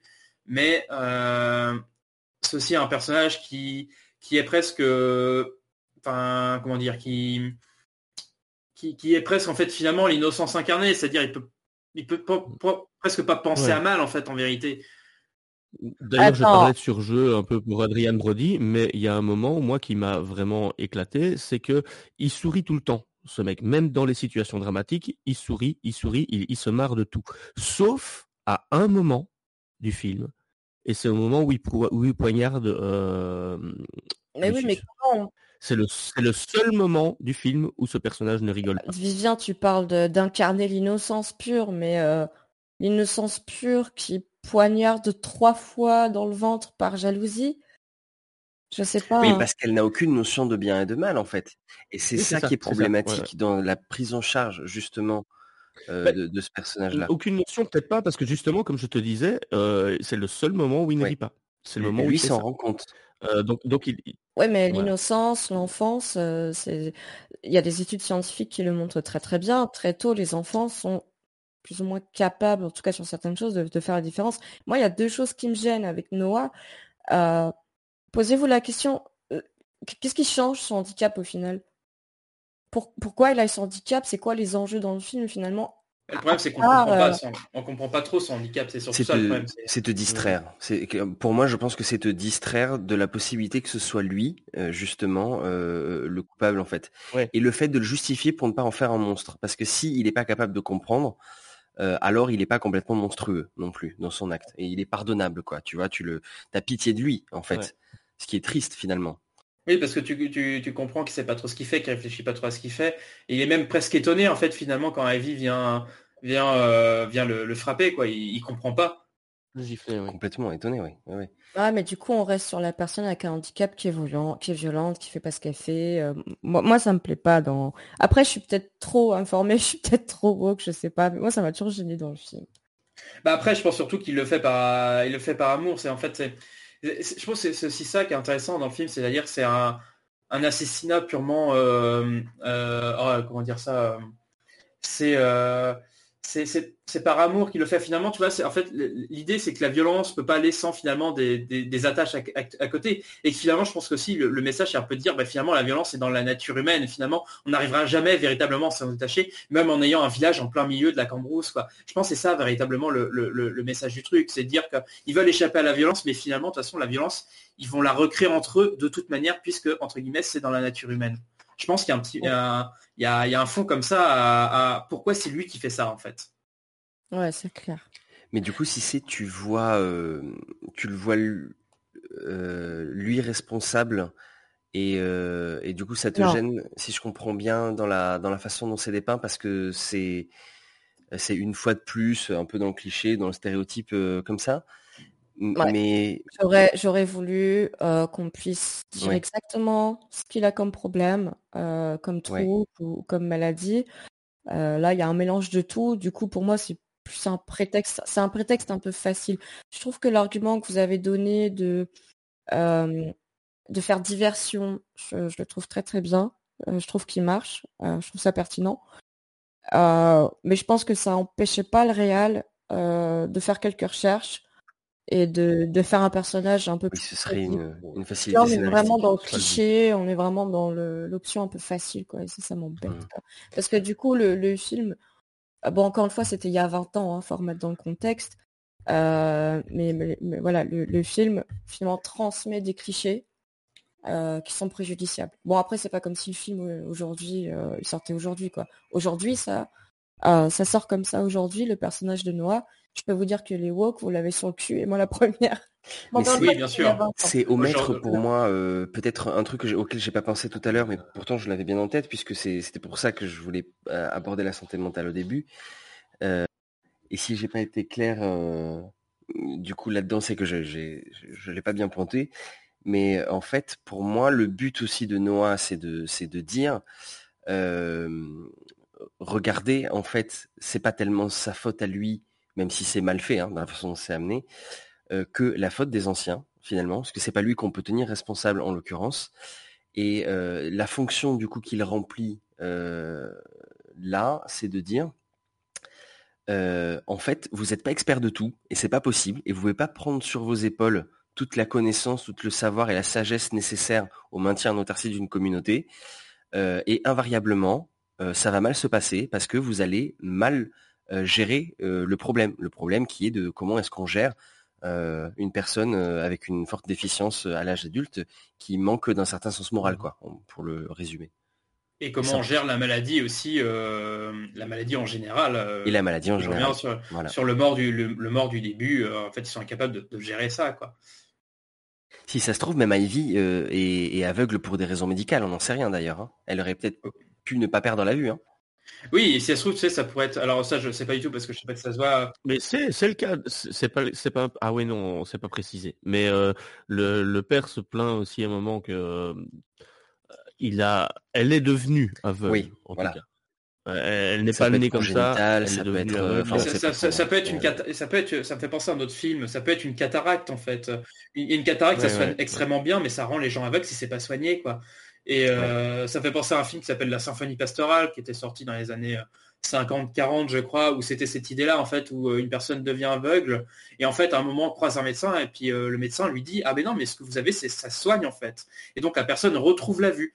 Bah, mais en fait, vu que c'était une personne qui était, euh, je crois, dans une famille extrêmement rigoriste, qui disait, bah voilà, c'est la, c'est la, c'est la voix de Dieu, c'est comme ça, et puis c'est tout. En fait, euh, à un moment, il y a un médecin qui dit, mais non, ça, ça soigne très bien, et finalement soigne, et la personne retrouve la vue. Donc ça peut être une cataracte aussi. Et tu te dis, finalement, ça soit un médecin la verrait, lui dirait, mais en fait, ce que vous avez, c'est, parfaitement soignable, en fait. Ça, pour le coup, le, le, fait qu'Ivy euh, soit malvoyante, parce qu'il me semble qu'on dit plus aveugle, on dit malvoyante,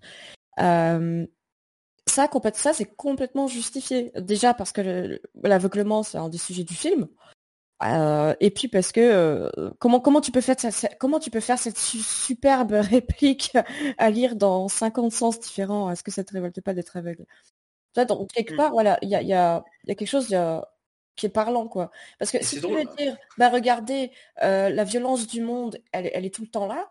T'as pas besoin de mettre sa violence sur le dos de quelqu'un avec un handicap mental, tu vois? En fait, on, on, le présente comme quelqu'un de, très humain, mais qui a des accès de colère. C'est comme ça qu'il est montré. Après, les accès de colère, on ne sait pas si c'est euh, lié véritablement à son, handicap, quoi. Mais en tout cas, des accès de violence et, qui a du mal à se maîtriser en fait physiquement. Bon, je sais pas. Après, euh, là-dessus, euh, je pense que. Si ça se trouve, un jour, il gonfle et il devient vert. Hein. Il se non, par contre, ce qui est intéressant, ce que tu disais sur, sur Evie, le fait qu'elle soit en fait je sais pas si on. Parce que pour moi, aveugle, c'est à partir du moment où tu vois rien, malvoyance, à partir du moment où tu, peux percevoir quelque chose. Effectivement, pour elle, ça marche mieux, malvoyante, parce qu'effectivement, elle perçoit des couleurs. Alors, on ne sait pas trop si c'est un peu, euh, entre guillemets, euh, si elle perçoit vraiment des couleurs. Euh, elle perçoit des auras, ouais, c'est ça. Ouais, c'est ça.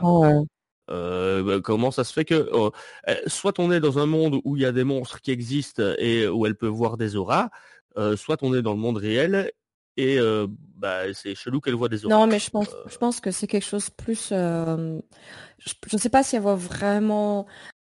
Enfin, quand quand Lucius se fait se fait agresser et, qu'il est couché par terre, il n'est pas mort et elle dit je vois plus sa couleur, alors qu'il n'est pas mort. Non, il y a un petit, il y a un petit, il y a un petit, mais il y a clairement un petit truc fantastique là-dessus. faut, faut s'avouer, c'est un petit, c'est la petite caution fantastique du, du machin. Bah, en même temps, euh, c'est pas parce qu'elle voit des couleurs qu'il faut forcément qu'il y ait des monstres porc épiques géants dans la forêt. l'un va pas avec euh, l'un, peut aller sans l'autre. Mais euh, ce qui est intéressant, je trouve, dans cette dans cette question de l'aveuglement, c'est qu'elle est capable finalement, en fait, de, voir peut-être mieux que certaines personnes dans le village qui sont complètement réfractaires en fait à, leurs propres émotions et notamment chez les métaphoriquement parlant encore. Oui, bien sûr. Et surtout que en fait les gens du village sont incapables de de, percevoir les sentiments, sont complètement détachés, c'est assez intéressant de voir à quel point ils sont mhm. froids, et notamment euh, les personnages euh, donc joués par euh, Sigourney Weaver et puis donc le, chef du village dont, j'ai perdu le nom, qui tous les deux sont amoureux l'un de l'autre, mais qui sont incapables de s'avouer leurs sentiments. Quoi. Enfin, mais oui, on peut revenir sur cette question, finalement, ce village, utopie, dérive sectaire, les deux ou aucun des deux? Utopie. Utopie. Bah, il faut, euh, un, but utopique, mais, euh, mais, mais, mais une dérive sectaire au but utopique, ça, ça marche pas quoi. Moi, j'ai du mal à avoir.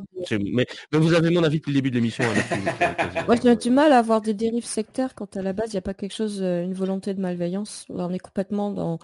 Alors quelque chose de malsain et toxique qui, bah, on va le voir, marche pas.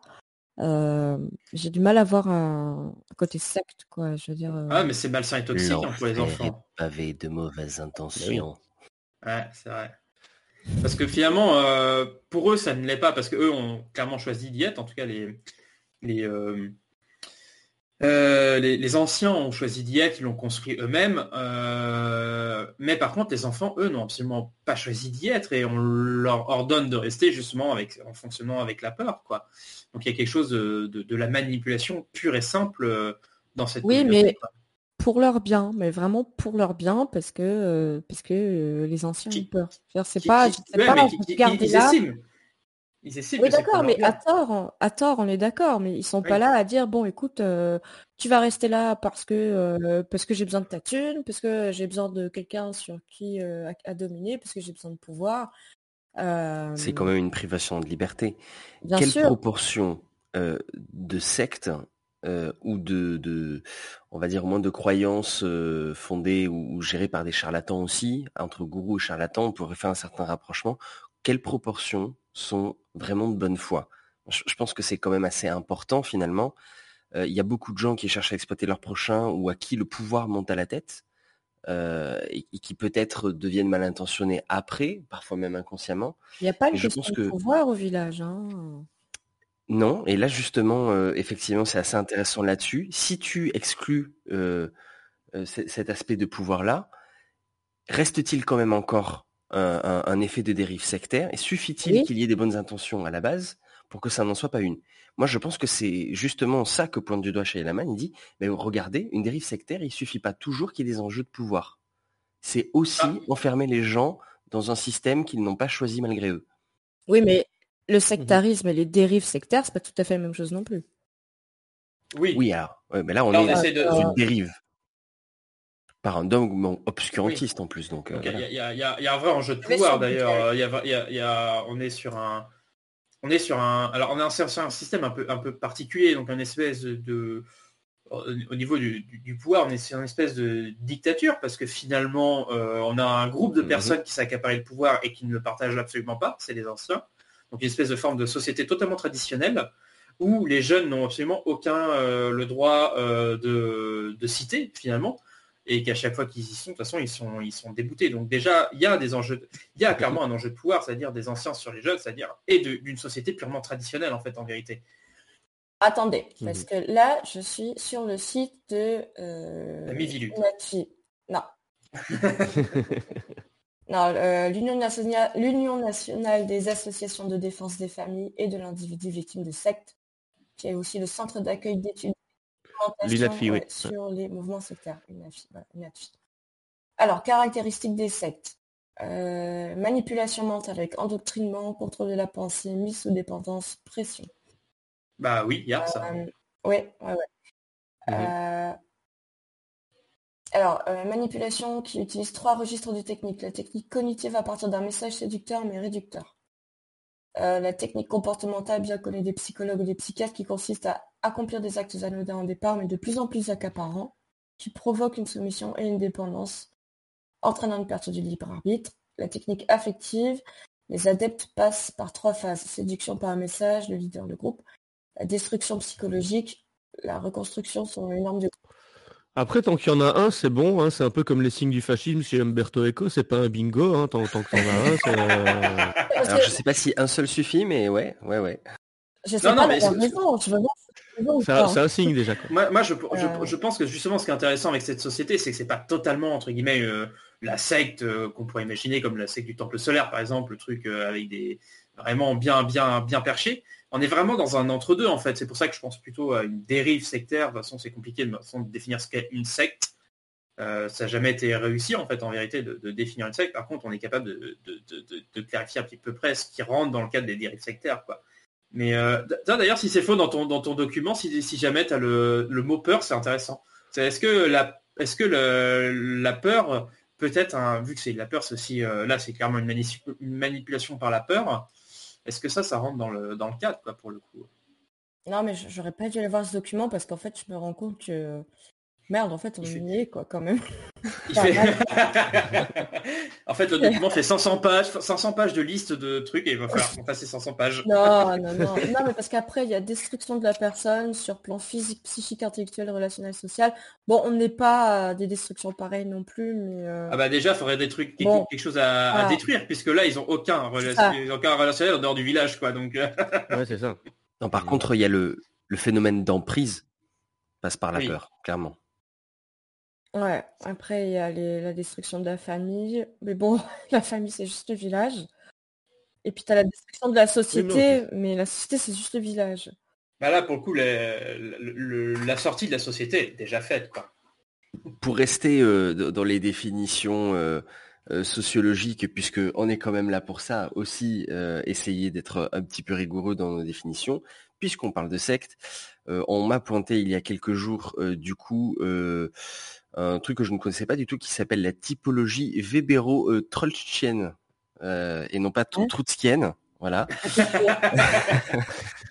attention à la confusion, euh, qui vient de Max Weber et de son élève Ernst Strulch, et donc en sociaux, qui s'essaye à faire une distinction entre ce qu'ils appellent des idéotypes secte ou église. Euh, et donc il y a un résumé qui a été fait, et donc selon Weber et Trulch, on est dans l'église qui est coexistensive à la société, mais on entre dans la secte par conversion. Alors là, vous remarquerez que c'est pas le cas. La plupart des gens sont nés dans ce système-là. C'est pas pour autant une église, donc on pourrait pas, par exemple, tout à fait parler de secte. Hein. C'est pas le, le seul Ah, critère. bon. hein. Comme, comme ils sont nés, comme ils sont nés dedans, euh, c'est pas une secte. Voilà, ce qui est très bizarre Non, mais que attends, quelqu'un qui est dans une secte et qui a un enfant et qui élève cet enfant dans cette secte, du coup, l'adulte, le parent, il est dans une secte et l'enfant, il est dans une religion. il est dans une église. Ouais, c'est chelou. Hein. il y a comme quoi, vous voyez, il y a des failles quand même à ce raisonnement-là. Puis si on prend l'ordre du temple solaire, il y a des enfants qui sont nés dans la secte, effectivement, et qui, qui ont été en procès euh, toute leur vie, quoi.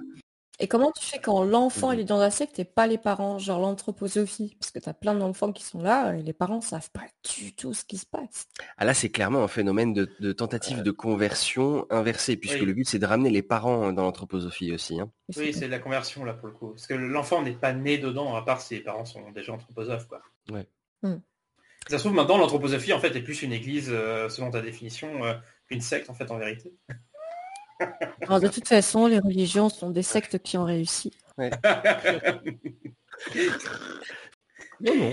Oui. Alors peut-être, euh, ouais, juste pour euh, peut-être euh, moi finir sur ce que j'avais à dire peut-être sur euh, sur le film, je trouvais que pour, pour, pour cette question-là de la dérive sectaire, je pense aussi peut-être, euh, alors j'ai pas été étudier euh, les documents que vous avez sous les yeux, mais je pense aussi dans, dans, dans l'idée de dérive sectaire, donc il y a l'idée de, de s'exclure de la société, en tout cas de de, de, de vivre en à côté de la, société. Donc là, c'est clairement ce que fait le village. Et je trouve que c'est d'ailleurs bien mis en scène par euh, par Shyamalan, puisque lui, euh, dans sa, je sais pas si vous avez remarqué, dans sa mise en scène, il y a souvent de ce qu'on appelle en fait des cadres dans le cadre. C'est-à-dire qu'il va filmer euh, des, des contours de portes, des contours de fenêtres, etc., qui vont sans cesse enfermer en fait les, les personnages qui en fait, euh, au niveau du langage cinématographique, euh, renforcent en fait cette idée d'impression de, de, de, de- de fermeture, d'univers totalement clos, quoi. Et je trouve que c'est assez intéressant de voir que dans la mise en scène, en fait, il y a cette idée même finalement d'enfermement, euh, de, de clôture des personnages. Quoi. Enfin bon, est-ce que on passe peut-être à la... Hein? On n'a pas parlé du deuil. Mais, euh, je sais pas. Ah bah écoute, euh, après moi je pense qu'on on en avait parlé un peu enfin sur les questions de traumatisme, etc. C'est-à-dire que c'est des personnages qui ont du mal à surmonter leur, leur deuil aussi. Ils sont un peu coincés dans leur deuil. Enfin moi c'est comme ça que je l'interprète. Je sais pas toi comment tu l'as vu? Oui, et- oui et non, parce que si justement ils, euh, ils, ils finissent quand même par envoyer euh, le village, c'est justement parce qu'ils veulent pas assumer le deuil euh, de, Lucius, quoi. Ils veulent pas assumer le futur deuil. Et, moi, il y a quand même un truc où, je me dis, mais les mecs, vous, vous êtes au courant que il n'y a pas de monstre, quoi. Euh, est-ce que le père il pourrait pas dire non mais t'inquiète ma fille je vais y aller moi euh, à l'extérieur euh, à ta place tant pis.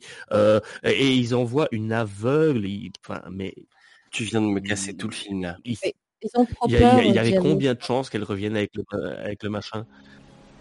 Comment peux-tu la laisser partir? Elle est aveugle. Elle est plus capable que la majorité d'entre nous. Et c'est l'amour qui la guide. Et il y, avait, il y avait combien de chances qu'elle revienne avec le machin en vrai, quoi? Euh, il l'envoie à la mort certaine la, la nana clairement. Bah, surtout faut avouer qu'il y a un gros connard qui a creusé un trou en plein milieu de la forêt. Franchement si celui-là je mets la main dessus. en plus ouais. D'où il En sort plus. ce trou Non, mais en vérité, en vérité, c'est surtout qu'ils y vont pas parce qu'ils ont, ils ont signé un pacte entre eux, enfin, ou dans lequel en fait ils se, ils se disent, Mm. on, n'ira plus jamais, plus jamais on ira. Et en fait, pourquoi elle, est-ce qu'elle a le droit d'y aller? Parce que son père est follement amoureux. parce qu'elle a pas Ben signé le non, c'est pas ça. C'est parce que bah, déjà il y a ça, mais surtout parce que son père est follement amoureux de, de- du personnage de Sigourney Weaver, qui est la, qui est la mère donc de Lucius, quoi. Et en fait, c'est ce qu'il dit, c'est le seul truc que je peux faire pour toi, c'est euh, d'envoyer ma fille chercher des, euh, des, euh, des médicaments pour ton fils, quoi. C'est c'est un genre de preuve d'amour de sa part envers elle, quoi. J'ai envoyé Ivy à la ville. Tu n'as pas le droit. C'est tout ce que je peux t'offrir. C'est tout ce que je peux t'offrir. J'accepte. Et c'est pour ça qu'il n'y a que lui en fait qui est pour, parce que personne autrement dans les anciens euh, ne le veulent. hein. La plupart ils le veulent pas en fait. C'est lui qui Mhm. insiste pour que Ouais, pour que ce soit le cas. Et après le fait d'envoyer une aveugle, c'est aussi justement euh, pour pas qu'elle qu'elle voit en fait un peu euh, le Voilà. c'est la- la- le réel quoi. Oui, mais oui, bien sûr. Il faut, il faut surtout, il faut pas, il faut pas envoyer quelqu'un qui pourrait voir qu'en fait on n'est pas en 1800, euh, je sais pas 50, 60, mais bien en 2000 et des pètes. Euh, et puis je pense qu'il y a peut-être un côté, euh, euh, un côté, euh, si j'y vais, est-ce que je vais pas me rendre compte que j'ai fait une erreur? Est-ce que je vais pas être tentée? Est-ce que je vais pas être remplie de doutes? Et j'ai pas envie de ça. Ça, je peux vous dire que c'est quelque chose que je connais bien. Et il y a Mhm. aussi un, un côté quand on est dans des traumas comme ça, c'est que on- vit dans une grotte noire, sombre, euh, pleine de dangers. euh, et c'est super dur d'en sortir et d'aller dehors à la lumière, là où il y a les, les licornes et la barbe à papa. Euh, C'est Platon en fait, ça c'est la métaphore de la caverne de Platon, non?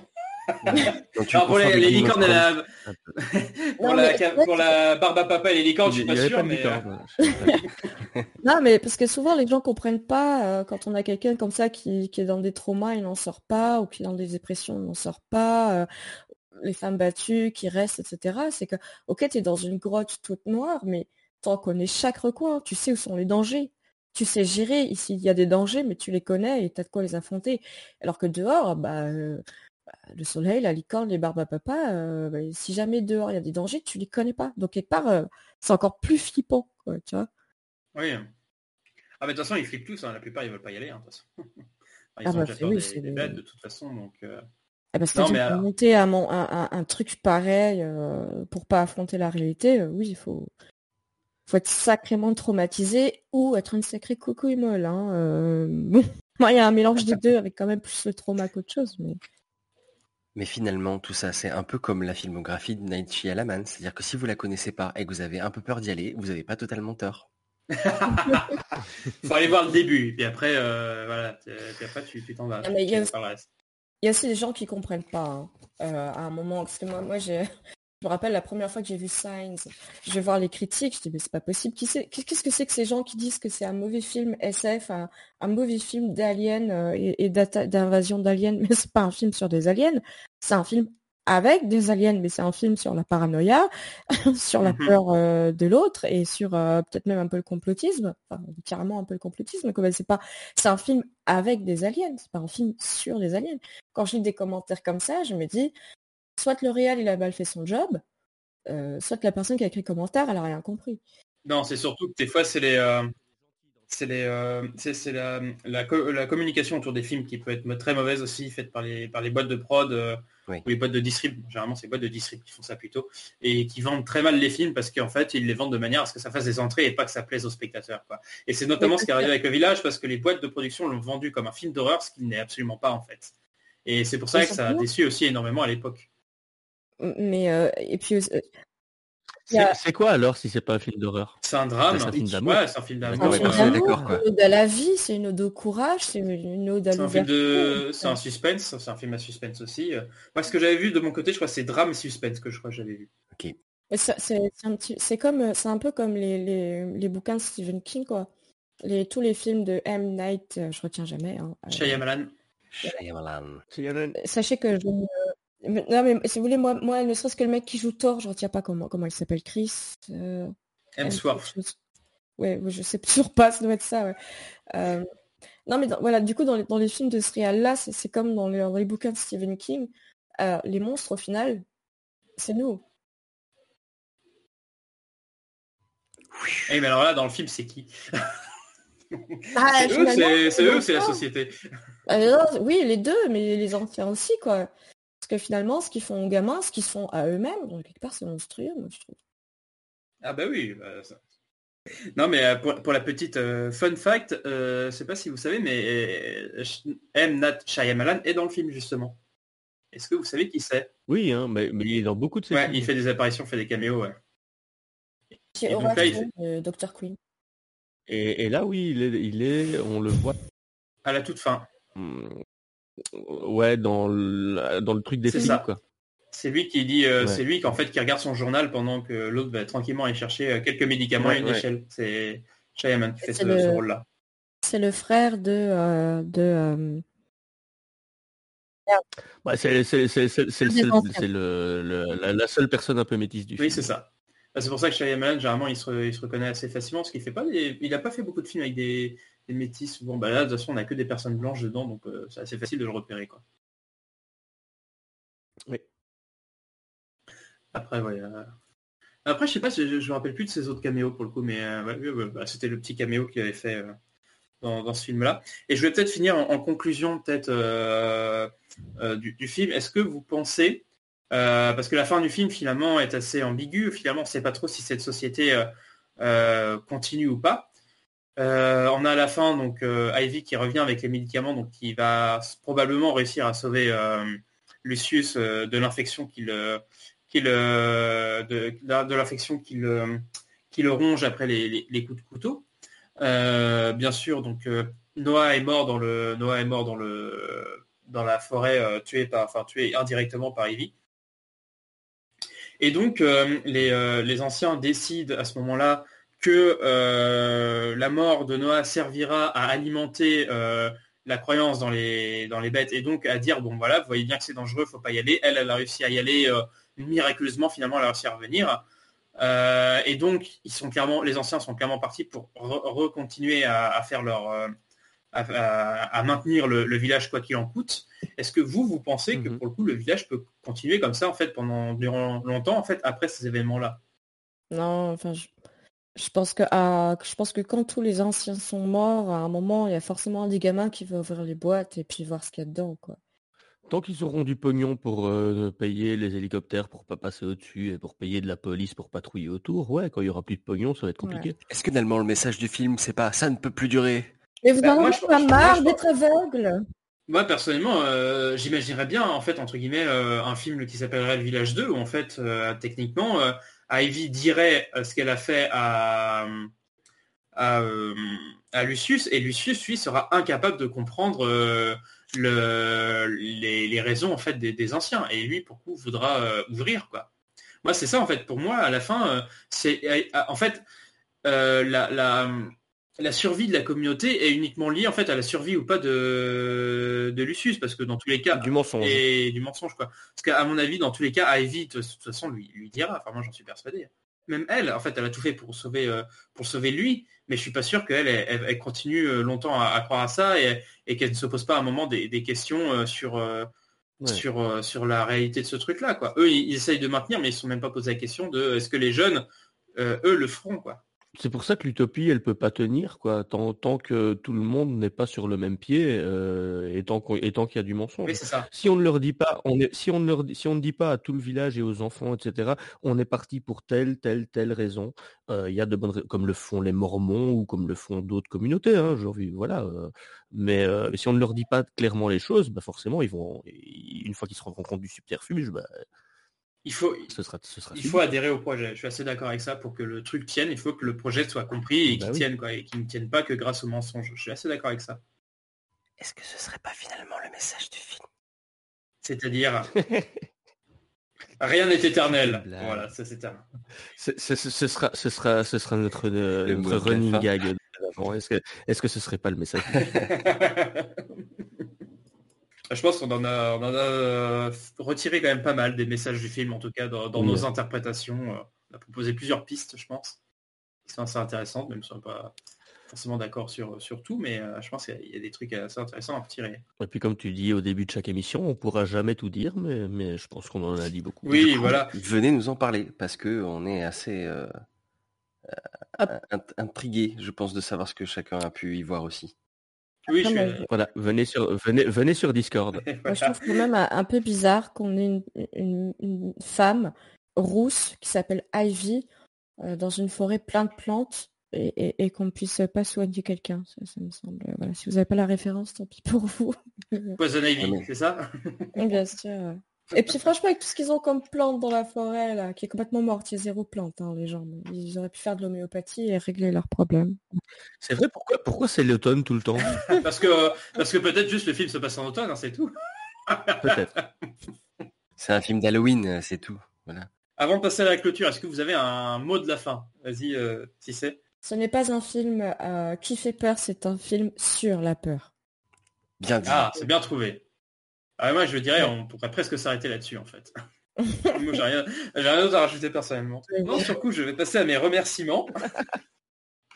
Alors euh, déjà, je vais remercier bah, tous les auditeurs euh, d'avoir écouté l'émission jusqu'à la fin. J'espère que ça vous aura plu, euh, que ça vous aura intéressé et peut-être que ça vous aura donné des idées sur le film, ça vous aura ouvert des, des portes d'interprétation et peut-être que vous avez vu d'autres trucs que nous, on n'a pas vu. Donc dans ce cas, effectivement, n'hésitez pas à nous en parler pour que, que voilà, qu'on puisse enrichir tous collectivement nos approches de ce film. Et je voulais aussi remercier donc les différents chroniqueurs qui ont été là, qui ont été présents ce soir. merci à toi si c'est faux. Mais merci à vous. On compte sur toi pour la prochaine fois. oh, je suis venu tellement fois de suite sans en rater un là. Je me dis la prochaine peut-être. les probabilités augmentent pour tu pour tu loupes une émission. Tu sais, c'est plus t'en fais plus la probabilité augmente. Merci à toi. merci à toi. Ah mais mine de rien, j'ai réussi à enregistrer le podcast avec vous alors que mes deux enfants sont là et je suis seule avec eux. C'est un miracle. voilà, c'est un... Eh, voilà, comme quoi ça prouve bien que les miracles existent. Voilà. merci à toi aussi, Geoffrey, d'avoir été là. Euh, pas dérangé par, euh, par le tien euh, d'enfant. Peut-être un miracle aussi, non? Ouais, sans doute. Là, je pense qu'il va falloir euh, vérifier si nos enfants sont toujours en vie, si c'est parce que peut-être qu'il se trame un truc. Il commence pas à faire un peu ses nuits là Quel âge il a maintenant? À 7 mois. Donc non, on est en plein dans la phase de régression juste avant que ça aille mieux, je crois. C'est peut-être pour ça les trois bouteilles de chloroforme que vous m'avez demandé, non C'est pas ça? Mais on avait dit pas pendant le podcast. Euh. Ah merde, bon, on demandera à Trotsky de couper ça au montage. Alors que tout, alors que tout le monde sait que c'est du lait de pavot qu'il faut dire. Non. Eh ben, merci Trotsky pour cette euh, recette et puis euh, bah, merci aussi pour ta présence dans cette émission. Là, je propose que la prochaine émission, en fait, que Trotsky nous fasse euh, une petite, à chaque émission, il nous fasse une petite recette de trucs. Comment faire dormir un enfant avec du lait de pavot? Tu fais un genre de truc? Et puis merci doublement Trotsky parce que je pense que c'est toi qui vas faire aussi euh, le, montage de l'émission. Ça me semble fort probable. D'accord. Et puis encore merci pour toutes les, toutes les autres émissions que, tu as montées. En tout cas, voilà, l'émission euh, s'arrête ici. Merci de nous avoir suivis. Euh, au mois prochain, pour le coup, effectivement, pour notre épisode sur Noël enfin notre épisode de Noël plutôt que sur Noël. Et entre temps, n'oubliez pas. Ah mais on peut dire alors quel film, de, quel film on parle Ah non, on dit pas, on dit juste que ça sera euh, sur Noël. Comme ça, ils, vont peut-être penser à la course aux jouets, euh, à 3615 code Père Noël, euh, Maman j'ai raté l'avion, voilà, que des trucs sceptiques. Maman, j'ai arrêté l'avion hyper sceptique. C'est ça. Mais en tout cas, euh, d'ici là, n'oubliez pas d'aller au cinéma tout en restant sceptique. Restons ciné-sceptiques. Ciao, ciao et joyeux Halloween. Salut, salut, joyeux Halloween. Bye, joyeux Halloween fabriqué en laboratoire aux États-Unis. M'intéresse qu'on fait? Des accusations extraordinaires exigent des preuves. Les faits sont notre plus grande arme contre la superstition, et on contre l'ignorance et la tyrannie. Comme scientifique. Les astronautes le savent que la Lune est creuse. Ils ne peuvent pas parler. C'est évident.